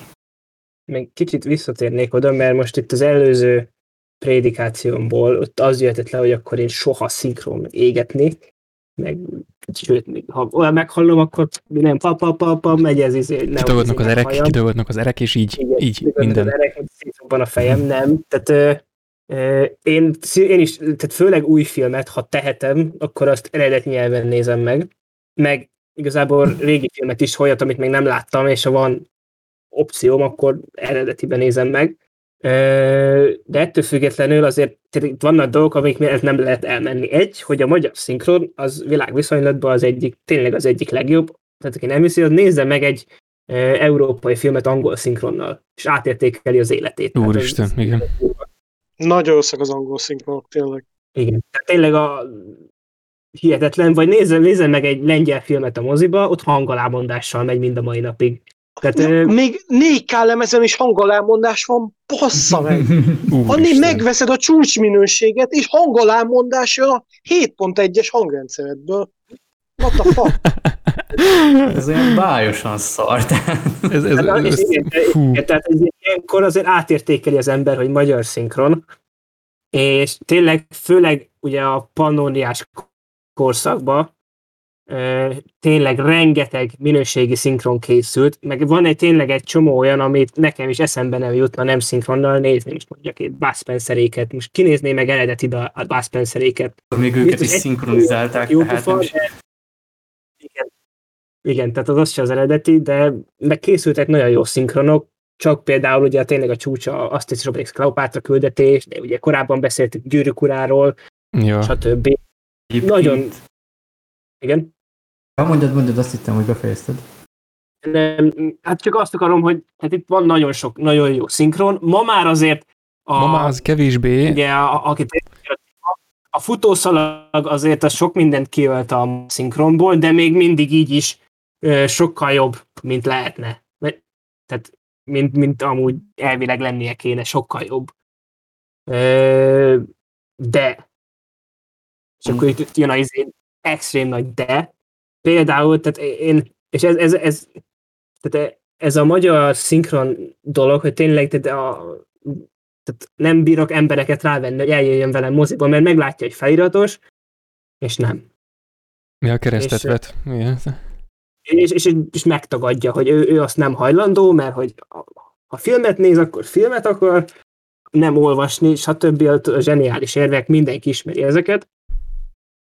És tényleg, a, a, aki, aki így ózkodik ettől, én annak tényleg azt tudom javasolni, hogy gondoljon bele abba, hogy valószínűleg akkor nem is beszéli azt a nyelvet, és akkor valószínűleg az a nyelv, amit nem beszél, az az angol. És én például tanulva, én megtanultam itthon felsőfokra angolul egy Netflix előfizetéssel egy év alatt. Úgyhogy előtte azért annyira jól nem tudtam. És tényleg annyit csináltam, hogy Netflixen néztem a filmeket, sorozatokat, angolul angol feliratta, és az elején én megnéztem egy-két ilyen szarab sorozatot, úgyhogy nem mindent értettem, de, de elnéztem, és itt azért visszatérnék arra, amit mondtam, hogy nyilván nem feltétlenül ö, van ellenemre az, hogyha valaki úgy fogadja be a filmet, hogy nem száz százalékkal mindenet csak oda teszi, ott a, inkább a mentalitással van nekem bajom, hogy akkor, akkor így vagy inkább úgy mondom, hogy én szerintem, hogyha valakinek, hogyha tényleg nincs olyan kapacitása arra, hogy ő feliratot vagy más nyelvet feldolgozzon, akkor valószínűleg arra sincs, hogy a filmet normálisan feldolgozza. Ez szerintem így van, de lehet nem így van. De másrésztől meg tényleg szerintem más csak nyelvtanulás véget is. Ez a legkézenfekvőbb, legegyszerűbb és legjátszva megcsinálósabb dolog a világon. És még rengeteget hozzásod az ember életéhez, és rengeteg új filmélménnyel fog gazdagodni. Igen, igen, ezt egyébként én is támogatom. Most, amikor olyan filmet nézünk, ami Netflixen van, tehát gyakran, akkor általában is azt szoktam csinálni, hogy eredeti nyelv és angol felirat hozzá. És akkor az tök olyan, hogy hogy alapból nem, mondjuk én már azt hiszem tudok annyira most, hogy ne nagyon kelljen, de tök jól ott van, hogy akkor segít, meg stb. nyelvtanulásnak tök jó, illetve amit ugye felhoztál, ahonnan jött az egész a kiinduló pontod, ami volt, hogy a, az, az oké, hogy a nagyon minőségi a magyar szinkron, csak ugye a negatív vonatkozása az az, hogy az emberek elfelejtenek angolul, vagy hát nem tanulnak meg angolul akkor ugye, ez, ez tényleg olyan, hogy ehhez most kell az, hogy a, az ember maga döntse el, hogy most azért is megnézi felirattal, nem ilyen önsanyargató módon, hanem mert úgy van vele, hogy igen, amúgy is filmes szempontból is szólnak mellette érvek, hogy eredeti nyelven is nézze, meg másrészt az is van, hogy valóban az oké, okay, hogy mondjuk a film esetleg nem is csorbul a szinkronnal, vagy ne Isten jobb lesz tőle, de neki magának is hasznos, meg senki nem zárja azt ki, hogy meg lehet nézni egy filmet többször is, tehát egyszer így, egyszer úgy, stb. Tehát ez nyilván benne van az egészben. Én alapvetően úgy, szok, úgy vagyok a szinkronokkal, hogy most még a, hogy, hogy a régi klasszikusokat, amiket mindig is szinkronnal láttam gyerekkoromban, azokat mindig is szinkronnal fogom nézni, tehát olyan nem lesz, hogy én nem tudom, egy Indiana Jones-t azt eredeti nyelven nézzek, az soha nem fog előfordulni. Ugyanígy a Star Wars sem, tehát ez, ez sajnos ez részemről egy meghozhatatlan dolog, de az új filmek, különösen, hogy mostanában már a, azért a szinkronok, oké, hogy borzasztóan minőségi, és még ez a hát kevésbé minőségi, de még mindig borzasztóan minőségi is, még szintén annyival jobb, mint, a, mint más országoknak a szinkronja, hogy, hogy izé, az elképzelhetetlen, azért már nincs meg az, a, az az érzés mögötte, hogy így maga a szinkron is elkápráztat. Tehát maximum, maximum semleges, oké, hogy technikailag oké, de maximum az élmény az semleges. Annyi erővel meg akkor már legyen az, hogy, hogy akkor egyrészt nem idegesít az, hogy nem az a hang látszik megformálódni a színésznek a száján, ami aztán kijön a torkán, és emellett még az is, hogy akkor az eredetiben, nem tudom, akkor más az élmény, máshogy vannak a, a nem tudom, a, a párbeszédek is akár máshogy zajlanak, meg hogy akkor első kézből érzem át. Amikor, amikor visszaszoktam most, váltani erre az új, csak egy utolsó zárja az egészhez, hogy amikor az ilyen filmeknél visszaszoktam váltani, vagy hát át szoktam váltani szinkronra, az általában akkor van, amikor így megérzem, hogy ú, te jó Isten, ez milyen lesz. És akkor látom, hogy oké, okay, van hozzá a szinkron, miért ne lenne, mostanában szinte mindenhez, szinte egyből van ott egy szinkron Netflixen, hogyha éppen olyan film, tehát mondjuk a legjobbakhoz általában nincs, na mindegy, akkor ha megérzem, hogy ez a film, ez, ez nagyon rossz lesz, vagy, vagy ilyen, ilyen szarközepes izé lesz, nem tudom, akkor egyszerűen nekem nem éri meg. Tehát akkor berakom a szinkront, kiteszem az egyik monitorra a filmet, a másikon meg házit írok, vagy valami. És akkor így, mint ahogy a podcastet hallgatják egyesek, úgy, úgy oda nézek, és akkor látom, hogy igen, az van ott, amit vártam, hogy lesz, és akkor közben még narrálják is nekem a filmet a szereplők, tehát e- e- e- ez szokott lenni. Nyilván ez most két ilyen furcsán nem stimmelő szélsőséget hoztam fel, tehát nyilván a szinkron is létjogosult, meg ez nem azt jelenti, hogy ma nem készülnének szerintem jó szinkronok, mert de, csak ez például egy ilyen, hogy ez is lehet egy szempont, és nálam ez mondjuk szempont, hogy van, amikor nem éri meg a figyelmemet sajnos, és akkor valakik dolgoztak el, hogy nekem könnyebb legyen. El akartam hozni a magyar szinkrongyártás egyik legfurcsább esetét a, a visszajövőbe filmekkel kapcsolatban. Ugye tudjátok, hogy annak van egy klasszikus, meg egy újabb szinkronja, uh-huh. ugye mind a kettőben Rudolf Péter van, úgyhogy elügyeltek, viszont ugye az újabb az nem az, mint a régi. Mert ugye a, a Tini Marty McFly nem a fiatal Rudolf Péter, hanem már nem tudom hány éves volt akkor, 40-es Rudolf Péter alakította, és ez, ez igazából akkor volt nekem furcsa, amikor megvettem ezt az új uh, kiadást belőle, és a feleségemmel úgy voltunk, hogy akkor nézzük meg a visszajövő trilógiát, mert az mindig jó, és elindítottam szinkronnal. És ugye ezeken a kiadványokon már az újfajta szinkron van, és a feleségem mondta, hogy állítsuk meg, mert ez, ez hallgathatatlan az új szinkron, inkább akkor eredeti hanggal és magyar felirattal nézzük végig, mert ez nem az, mint ami régen volt, és nem adja ugyanazt a nosztalgiát, mint régen. És ugye azért készült a visszajövő ez elvileg új szinkron, legalábbis én úgy tudom, hogy, hogy sokkal olcsóbb volt vadi új szinkron csináltatni hozzá, mint megvásárolni a réginek a jogait, és megtisztítani az anyagot. Úgyhogy szintén anyagi indokból készült el egy új szinkron, és ezt ugye nagyon sokszor az RTL Klub csinálta a kifejezetten a, a, a tévésugárzáshoz, meg a DVD kiadásokhoz.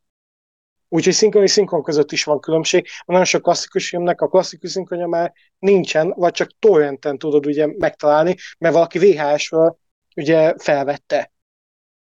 És ez is egy szomorú dolog. Ilyen a keresztapánál is, hogy a új szinkron tették rá, online elérhető az eredeti szinkronja. Igen, meg ugye szokták ilyenkor, hogy a HD verzió alá oda, film alá, kép alá oda rakják az eredeti szinkrohangot. Ja, ja, az igen. dolgok az internetből elő tudnak jönni. Igen, csak ez olyan szomorú, egy- tudod, egy hogyha van egy klasszikus, és akkor egyszer csak így eldobják pénz Igen. miatt. Egyébként én azt emelném még itt, hogy választani szinkron vagy felirat nálam. Nagyon sokszor az szokott előkerülni, hogy műfaj. Akciófilmet én például előszeretettel, főleg klasszikust, előszeretettel nézek szinkronnal, sokat hozzá tud szerintem adni. Kimondom őszintén, és akkor itt hozzácsapok egy másik dolgot. Vannak olyan színészek, akiket eredeti hanggal nem szívesen nézek. John McClane bármennyire is menő figura, nekem kell a, a szinkron a Ja. Die Hardoknál.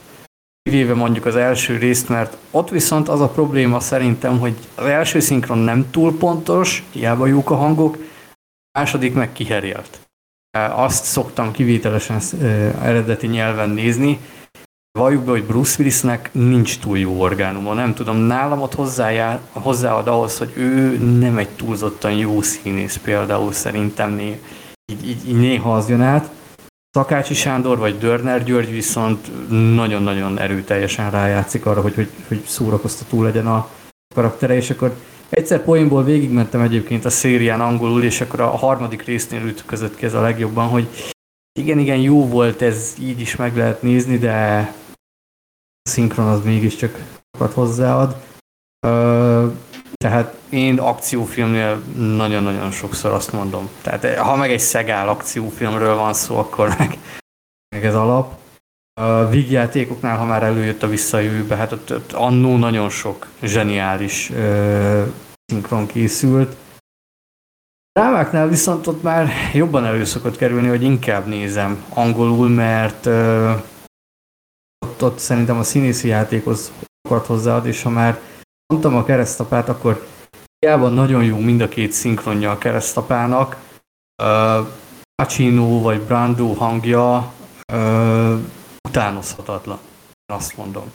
És, és például, amikor van kettejüknek a beszélgetése ö, ott a kertben, ott, ott Brandónak a hangjában annyira erőteljesen ott van ez a, csalódottság abban, hogy, hogy a fiát nem tudta megkímélni attól, hogy ő is ma fiúzó legyen.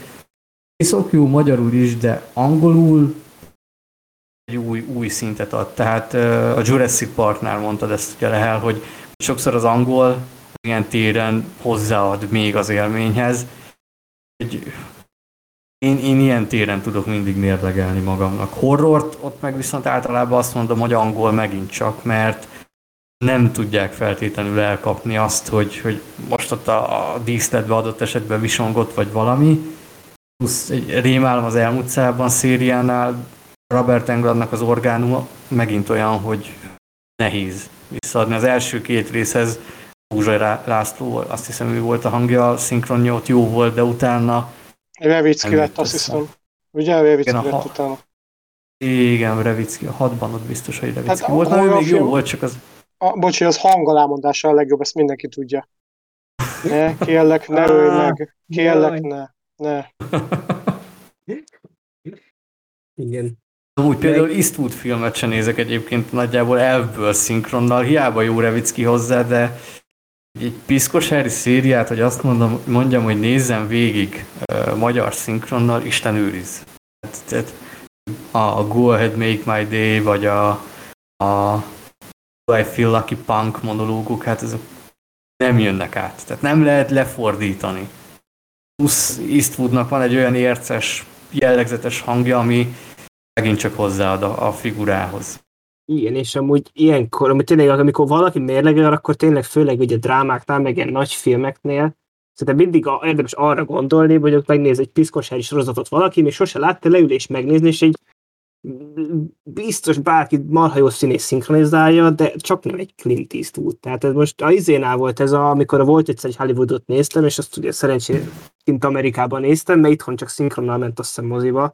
És az volt, hogy nézem, és mondom, hogy tehát tényleg jelenleg ugye a két legjobb szinkron színész, a Stól András, meg a Hevér Gábor, DiCaprio-nak, Brad Pittnek, állandó szinkronhangok, stb. Így ők voltak ugye a magyar verzióban, És így nézem eredetibe, és így tudod, ez van az agyamba, hogy itt biztos kurva jó a szinkron is, de hát azért az nem ugyanaz, amikor a DiCaprio meg a Brad Pitt ott ülnek a kanapén, és ők beszélgetnek. Nekem a DiCaprio nem... hangja alapból nem jön be valamiért, annyira, nekem nem erőteljes. Ugyanez hmm. volt a American History X-en is Edward Nortonnal, ugye én szinkronon láttam először, és egy igazán durva karakternek tűnt ugye az övé. És eredeti hang, az ő hangja nagyon kis sejmes, vagy Állam, hogy mondjam, én... ilyen gyenge. Egyébként DiCaprio-val valahogy én is úgy voltam, mint te, amíg csak ilyen jeleneteket néztem eredetiben, hogy na, milyen hangja van ennek a férfinak, de amikor egy, úgymond eredetiben nézek filmeket is tőle, azóta én így megváltozott a véleményem. A django is újra néztem vele, és nagyon féltem tőle, de nagyon-nagyon tetszett. Meg ugye Aiza is így ment már a moziba, a visszatérő az feliratos volt, meg ez ennél volt egyszer egy Hollywoodnál ennél, és tehát, én így elengedtem most a Hevér Gábort most arra így. Tehát, nagyon jó volt, és tényleg, tehát ugye ő is szinte, tehát, hogy mit tudom, a DiCaprio-t valaki más szinkronizálná most egy filmben, valószínűleg nagyobb tüntetés lenne, mint ha nem tudom, bevezetnék, hogy holnaptól, holnaptól mindenkinek kötelező cölibátus van, tehát itt valami biztos.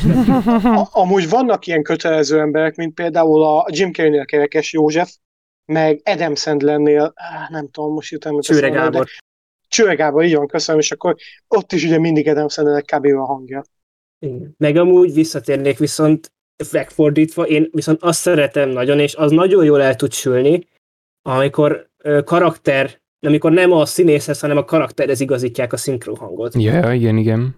És szerint én azért szeretem, viszont az, vagy azért nem szeretem ezt a kultuszt, ami itthon van, ugye, hogy hozzádobják minden, mindig mindenki ugyanazt szinkronizálja, de akkor egyrészt tényleg egy, fele, egy ilyen negatív, nem, nem negatív, csak utólag lesz negatív, de hogy egy ilyen előítélet már ott van az emberben, hogy akkor, mint amikor volt a Mission Impossible 5, és a Rékosi Károly beteg lett, és nem tudta szinkronizálni, és akkor is ide kizét, hogy te, te, mi az, hogy nem a Rékosi lesz a Tom Cruise, akkor én meghalok. Tehát egy, ez volt a, ez volt a szituáció, és tök jó volt a film, tök jó volt a szinkron, csak tök friss élmény volt.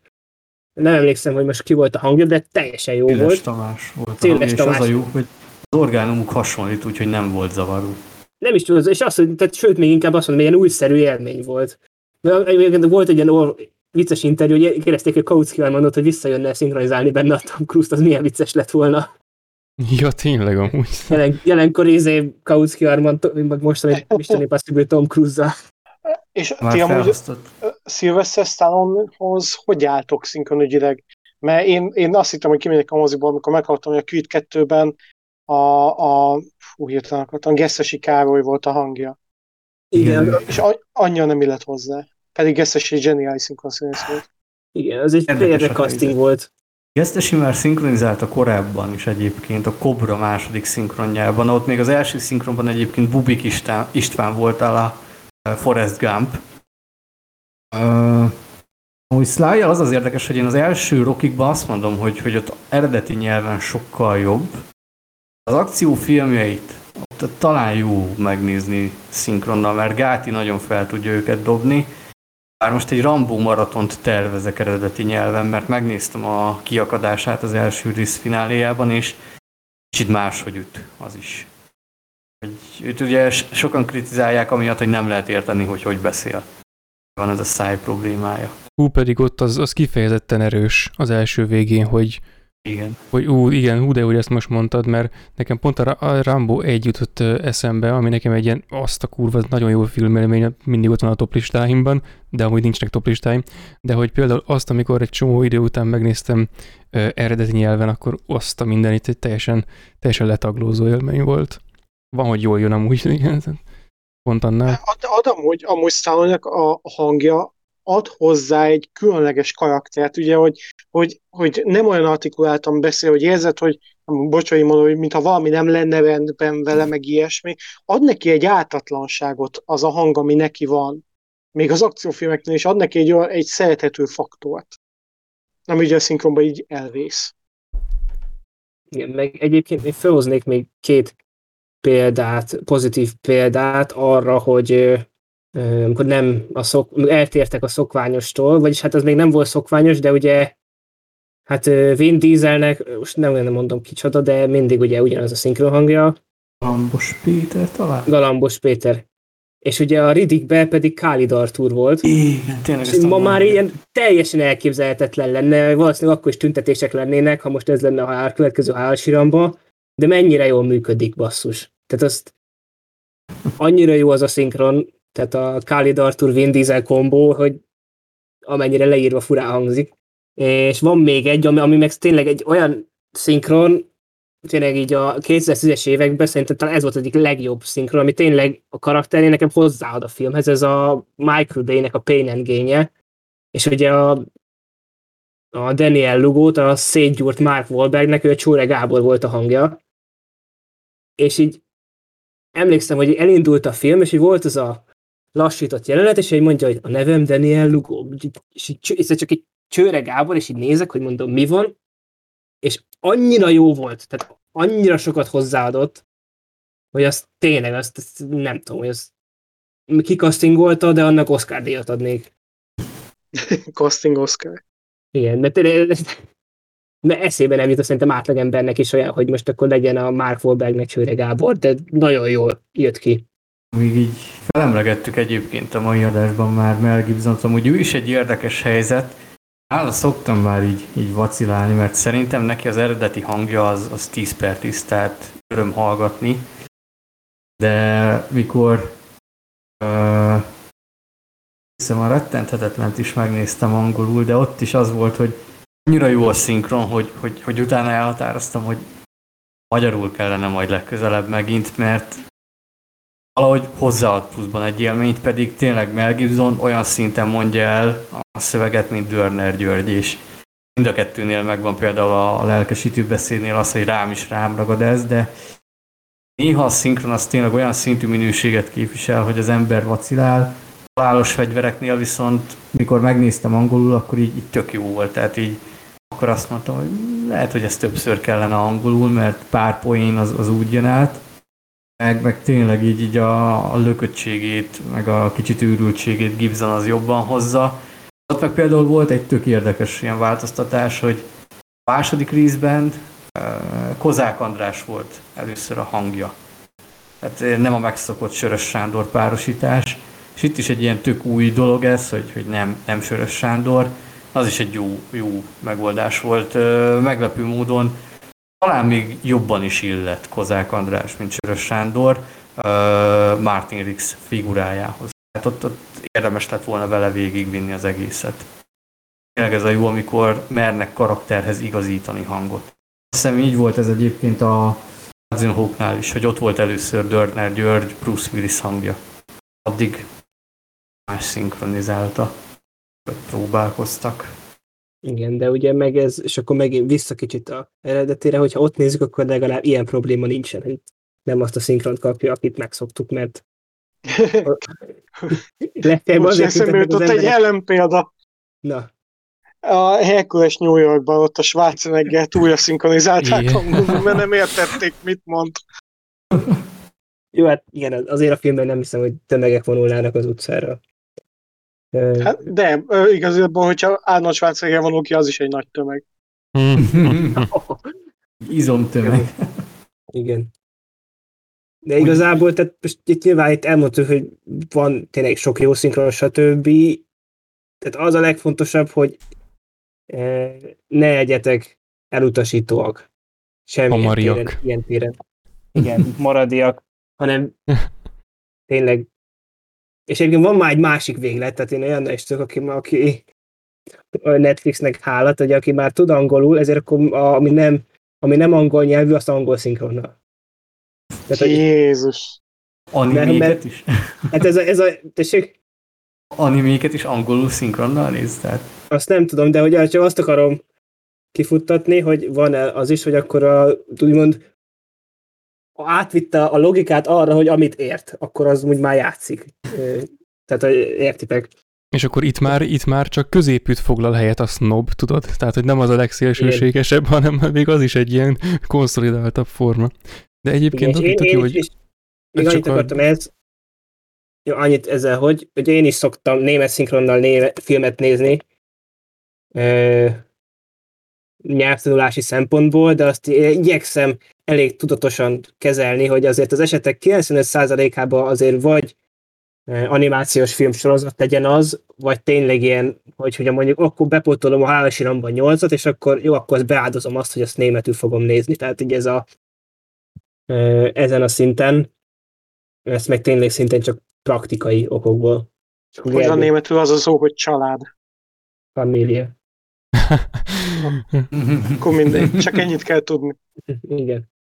Na, én még csak annyit akartam korábban, hogy Doki felhoztad a, az animéket, és hogy például nekem an, azoknál van úgy, meg egyébként szinte minden olyan ö, olyan idegen nyelvnél, amit nem értek, tehát amit nem tanultam, ezért teljes egészében a feliratra hagyatkozom, hogy egy idő után, de talán egyből, szóval lehet, hogy ennek van valami egy ilyen, ilyen globális szintje, de egy idő után elkezdem a, a nem tudom, magyarul hallani, vagy azon a nyelven, amin éppen olvasom a izét, tehát végeredményében magyarul csak mindegy, tehát a beszédhangot elkezdem a, a, a színésznek a, a hangján azon a nyelven hallani, amin a feliratot olvasom. Tehát ez ilyen, ilyen fura szintézist, egy csomószor van úgy, hogy nem tudom, mondjuk nézek valami, nem tudom, anime filmet, és akkor utána, amikor magamban visszajátszok részeket, akkor csomószor van úgy, hogy hát ez nyilván kicsit esetleges, de van úgy, hogy nem tudom, a, a, a japán izé szöveg ugrik be, akkor olyasmit pörgetek éppen magamban, ami nem tudom mit jelent, de van egy csomószor úgy, hogy a,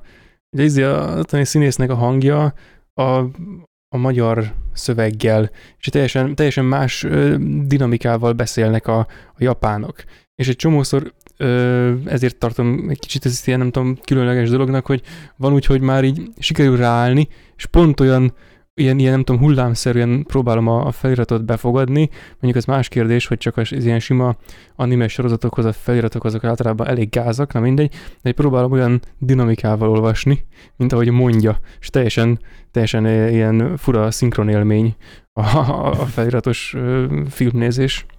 Egyébként az ilyen távolabbi kultúrák, tehát tényleg uh, Japán, vagy ha már felkerült a szultán, akkor az indiai, ezeket a filmeket talán izgalmas eredeti nyelven abból a szempontból is, mert azért elég erőteljesen más, hogy hangsúlyoznak ők, mint mi. Igen. Japánoknál meg amit szeretek, hogy ott a férfiaknak nagyon-nagyon jó az orgánum. A japán picsák azok virnyognak, az, az idegesítő tud ah, lenni. Ne is mondd, te jó ég.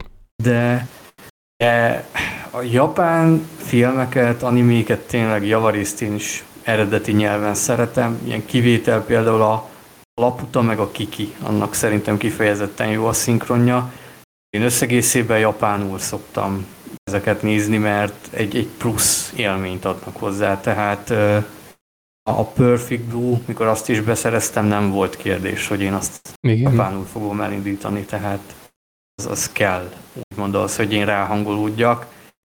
Plusz ott, ha filmről van szó, ott meg még inkább kijön az, amit mondtál Gergő, hogy a, a, a magyar az nem tud a szájmozgásukhoz, még az angol sem igazodni. Az angol meg alapból borzalmas, hogy hangsúlyoz, még a magyar csak-csak, de nem, nem lehet hozzáigazítani. Annyira más a színészi mentalitás, az alakításoknak a, a hevessége, az arcjáték, a mimika, nem lehet úgy, úgy feltétlenül élvezni annyira. Igen, főleg, hogy a, a japánoknál van ez, meg a, a keleti kultúrákban általában, tehát például a koreaiaknál is, ez, ez ott van, hogy amikor valaki valamit, valaki itt számon kér valamin, és oda mond neki egyet, hogy na, tök filkó, vagy valami ilyesmi, ami magyarul valami, valami ilyesmi lenne, mint amit most előadtam. Ez, ez japánul valahogy annyira többet jelent, még úgy is, hogy nem vagyok anyanyelvi, ahogy ők azt előadják, az utánozhatatlan. Már csak az élmény, oké, hogy ez mondjuk, aki nem nézett olyan sokat, vagy nem ismeri behatóbban, annak talán nem jelent semmit, de minőségi különbség van a kettő között, és ez ilyen feloldhatatlan minőségi különbség, hogy most, eh, most japánul küldenek el a picsába, vagy magyarul küldenek el a picsába. Magyar se semmi, de egy, egy japán izé, magyar szinkronnal az, az valahogy nem fér össze, de egyáltalán bármilyen más szinkronnal. Tehát ez, ez biztos abban van, hogy nagyon más a dinamikája a kettőnek és akkor sokkal inkább arra kell szerintem azoknál támaszkodni, amik egymástól mondjuk, hogy ennyire elütnek, hogy az ember nézi a feliratot, és akkor magában kölcsönhatásba hozza, akkor az normálisabban is működik szerintem. És akkor így szerintem zárásul most eszembe jutott egy nagyon szürreális, szinkronos élményem. Egyszer egy-két éve így ilyen tévét kapcsolgatva valami random szörnyes film ment a tévébe, a Scott Atkins volt a főszereplője, de ez, tehát a tíz évvel fiatalabb Scott Atkins, és a Kőszegi Ákos volt a szinkron hangja. Tehát ilyen elég érdekes páros volt, itt megjött a, izé, a fiatal sportos izé, jóképű Scottetként, és így megszólalt izé, Leonidas királya izé, háború után, tehát így. Ezt tényleg fel is akartam írni magamnak, csak nem írtam fel, hogy ez a szinkronnak még a baja néha, hogy főleg mikor ilyen nagyon durván, tehát egy 40-es évekbeli filmhez csinálnak 2000 után egy szín. Annyira nem illik a, a, az akkori emberekhez sokszor a hang, és a hangminőség, meg a maga a filmnek a mentalitása, készítési hozzáállása így kiütközik. Annak örülök, hogy nagyon sok ilyen régi filmet feliratosan adtak ki. Olyankor tud ez, ez jó lenni, hogyha tényleg teszem azt egy 60-as filmhez 1980-ban készült egy magyar szinkron, mert még a, a magyar szinkron technika úgymond nem volt olyan szinten, hogy, hogy ilyen totál éles legyen, meg full minősége a, hang, hang, hangzás szempontjából. De olyankor el tud venni az élményből viszont, amikor túl jó a szinkron minősége, hangminősége, és a film meg régi, tehát az, az zavaró tud lenni, főleg mikor még ez van, hogy korban sem találják el egyébként a, a színészt. Meg esetleg a túlszlengesített fordítások. Azt hiszem a ja. belső emberben van a, a, talán azt mondja a Denzel Washington a főnök, hogy WhatsApp vagy valami hasonló, é, vagy How is it hanging, ilyesmi, és magyar szinkronban azt mondja, hogy mi a hányás főnök. Mi a stájsz?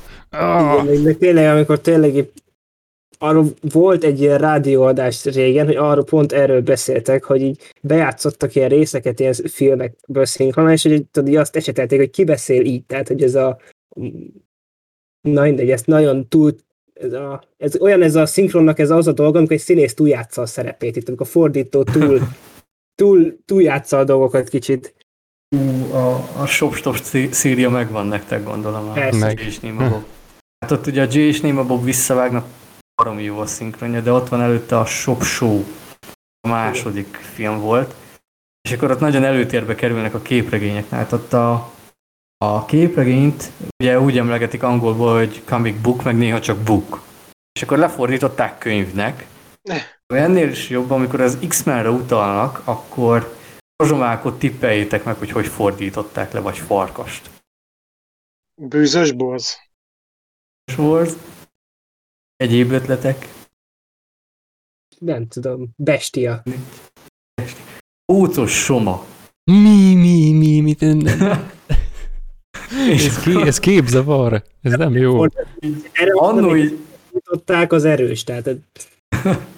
így néztem magyarul először, és így ez mi akar lenni, és akkor utána kellett megnéznem angolul a jelenetet, hogy Há, szóval ez ilyen X-Men akar lenni, és akkor rozsomák, húzos soma, tehát ez, ez ilyen kicsit magyarosítás, mint a, a trópusi viharban, a nem tudom, emlékeztek a jelenetre, amikor van az a, a pisilős rész, és akkor próbálják meggyőzni, hogy kinek adja oda a térképet, ez megvan?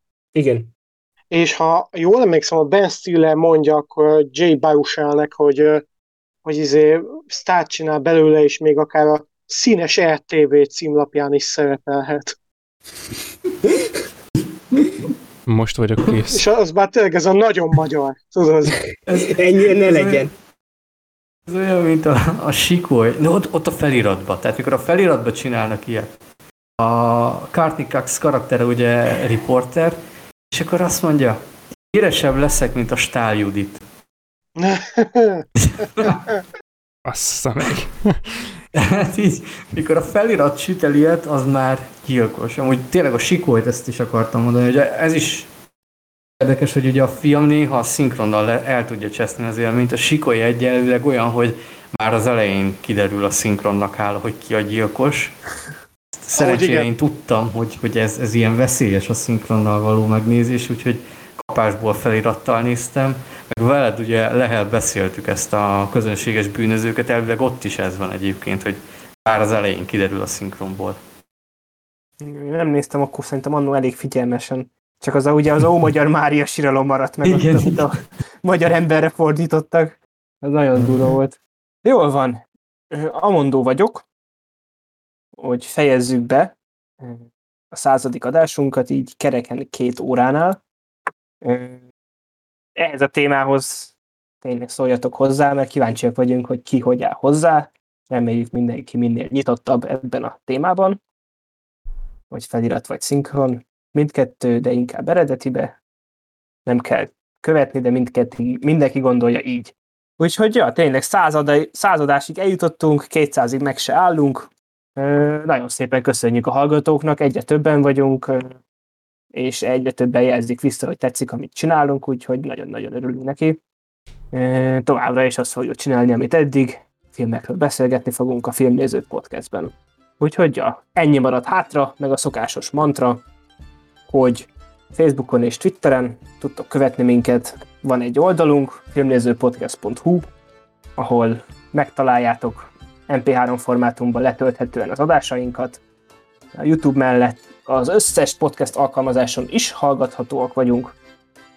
Eh, ha kérdés, kérés, óhaj, sóhaj, panasz, bánat van, vagy építő jellegű kritika, azt a kommentek mellett pedig a filmnéző podcast kukacgmail.com-ra tudjátok elküldeni, és hogyha a következő ilyen szavazásban, mint például ez a Csiba futamos szeretnétek részt venni, akkor csatlakozzatok a közösségi Discord szerverünkhöz.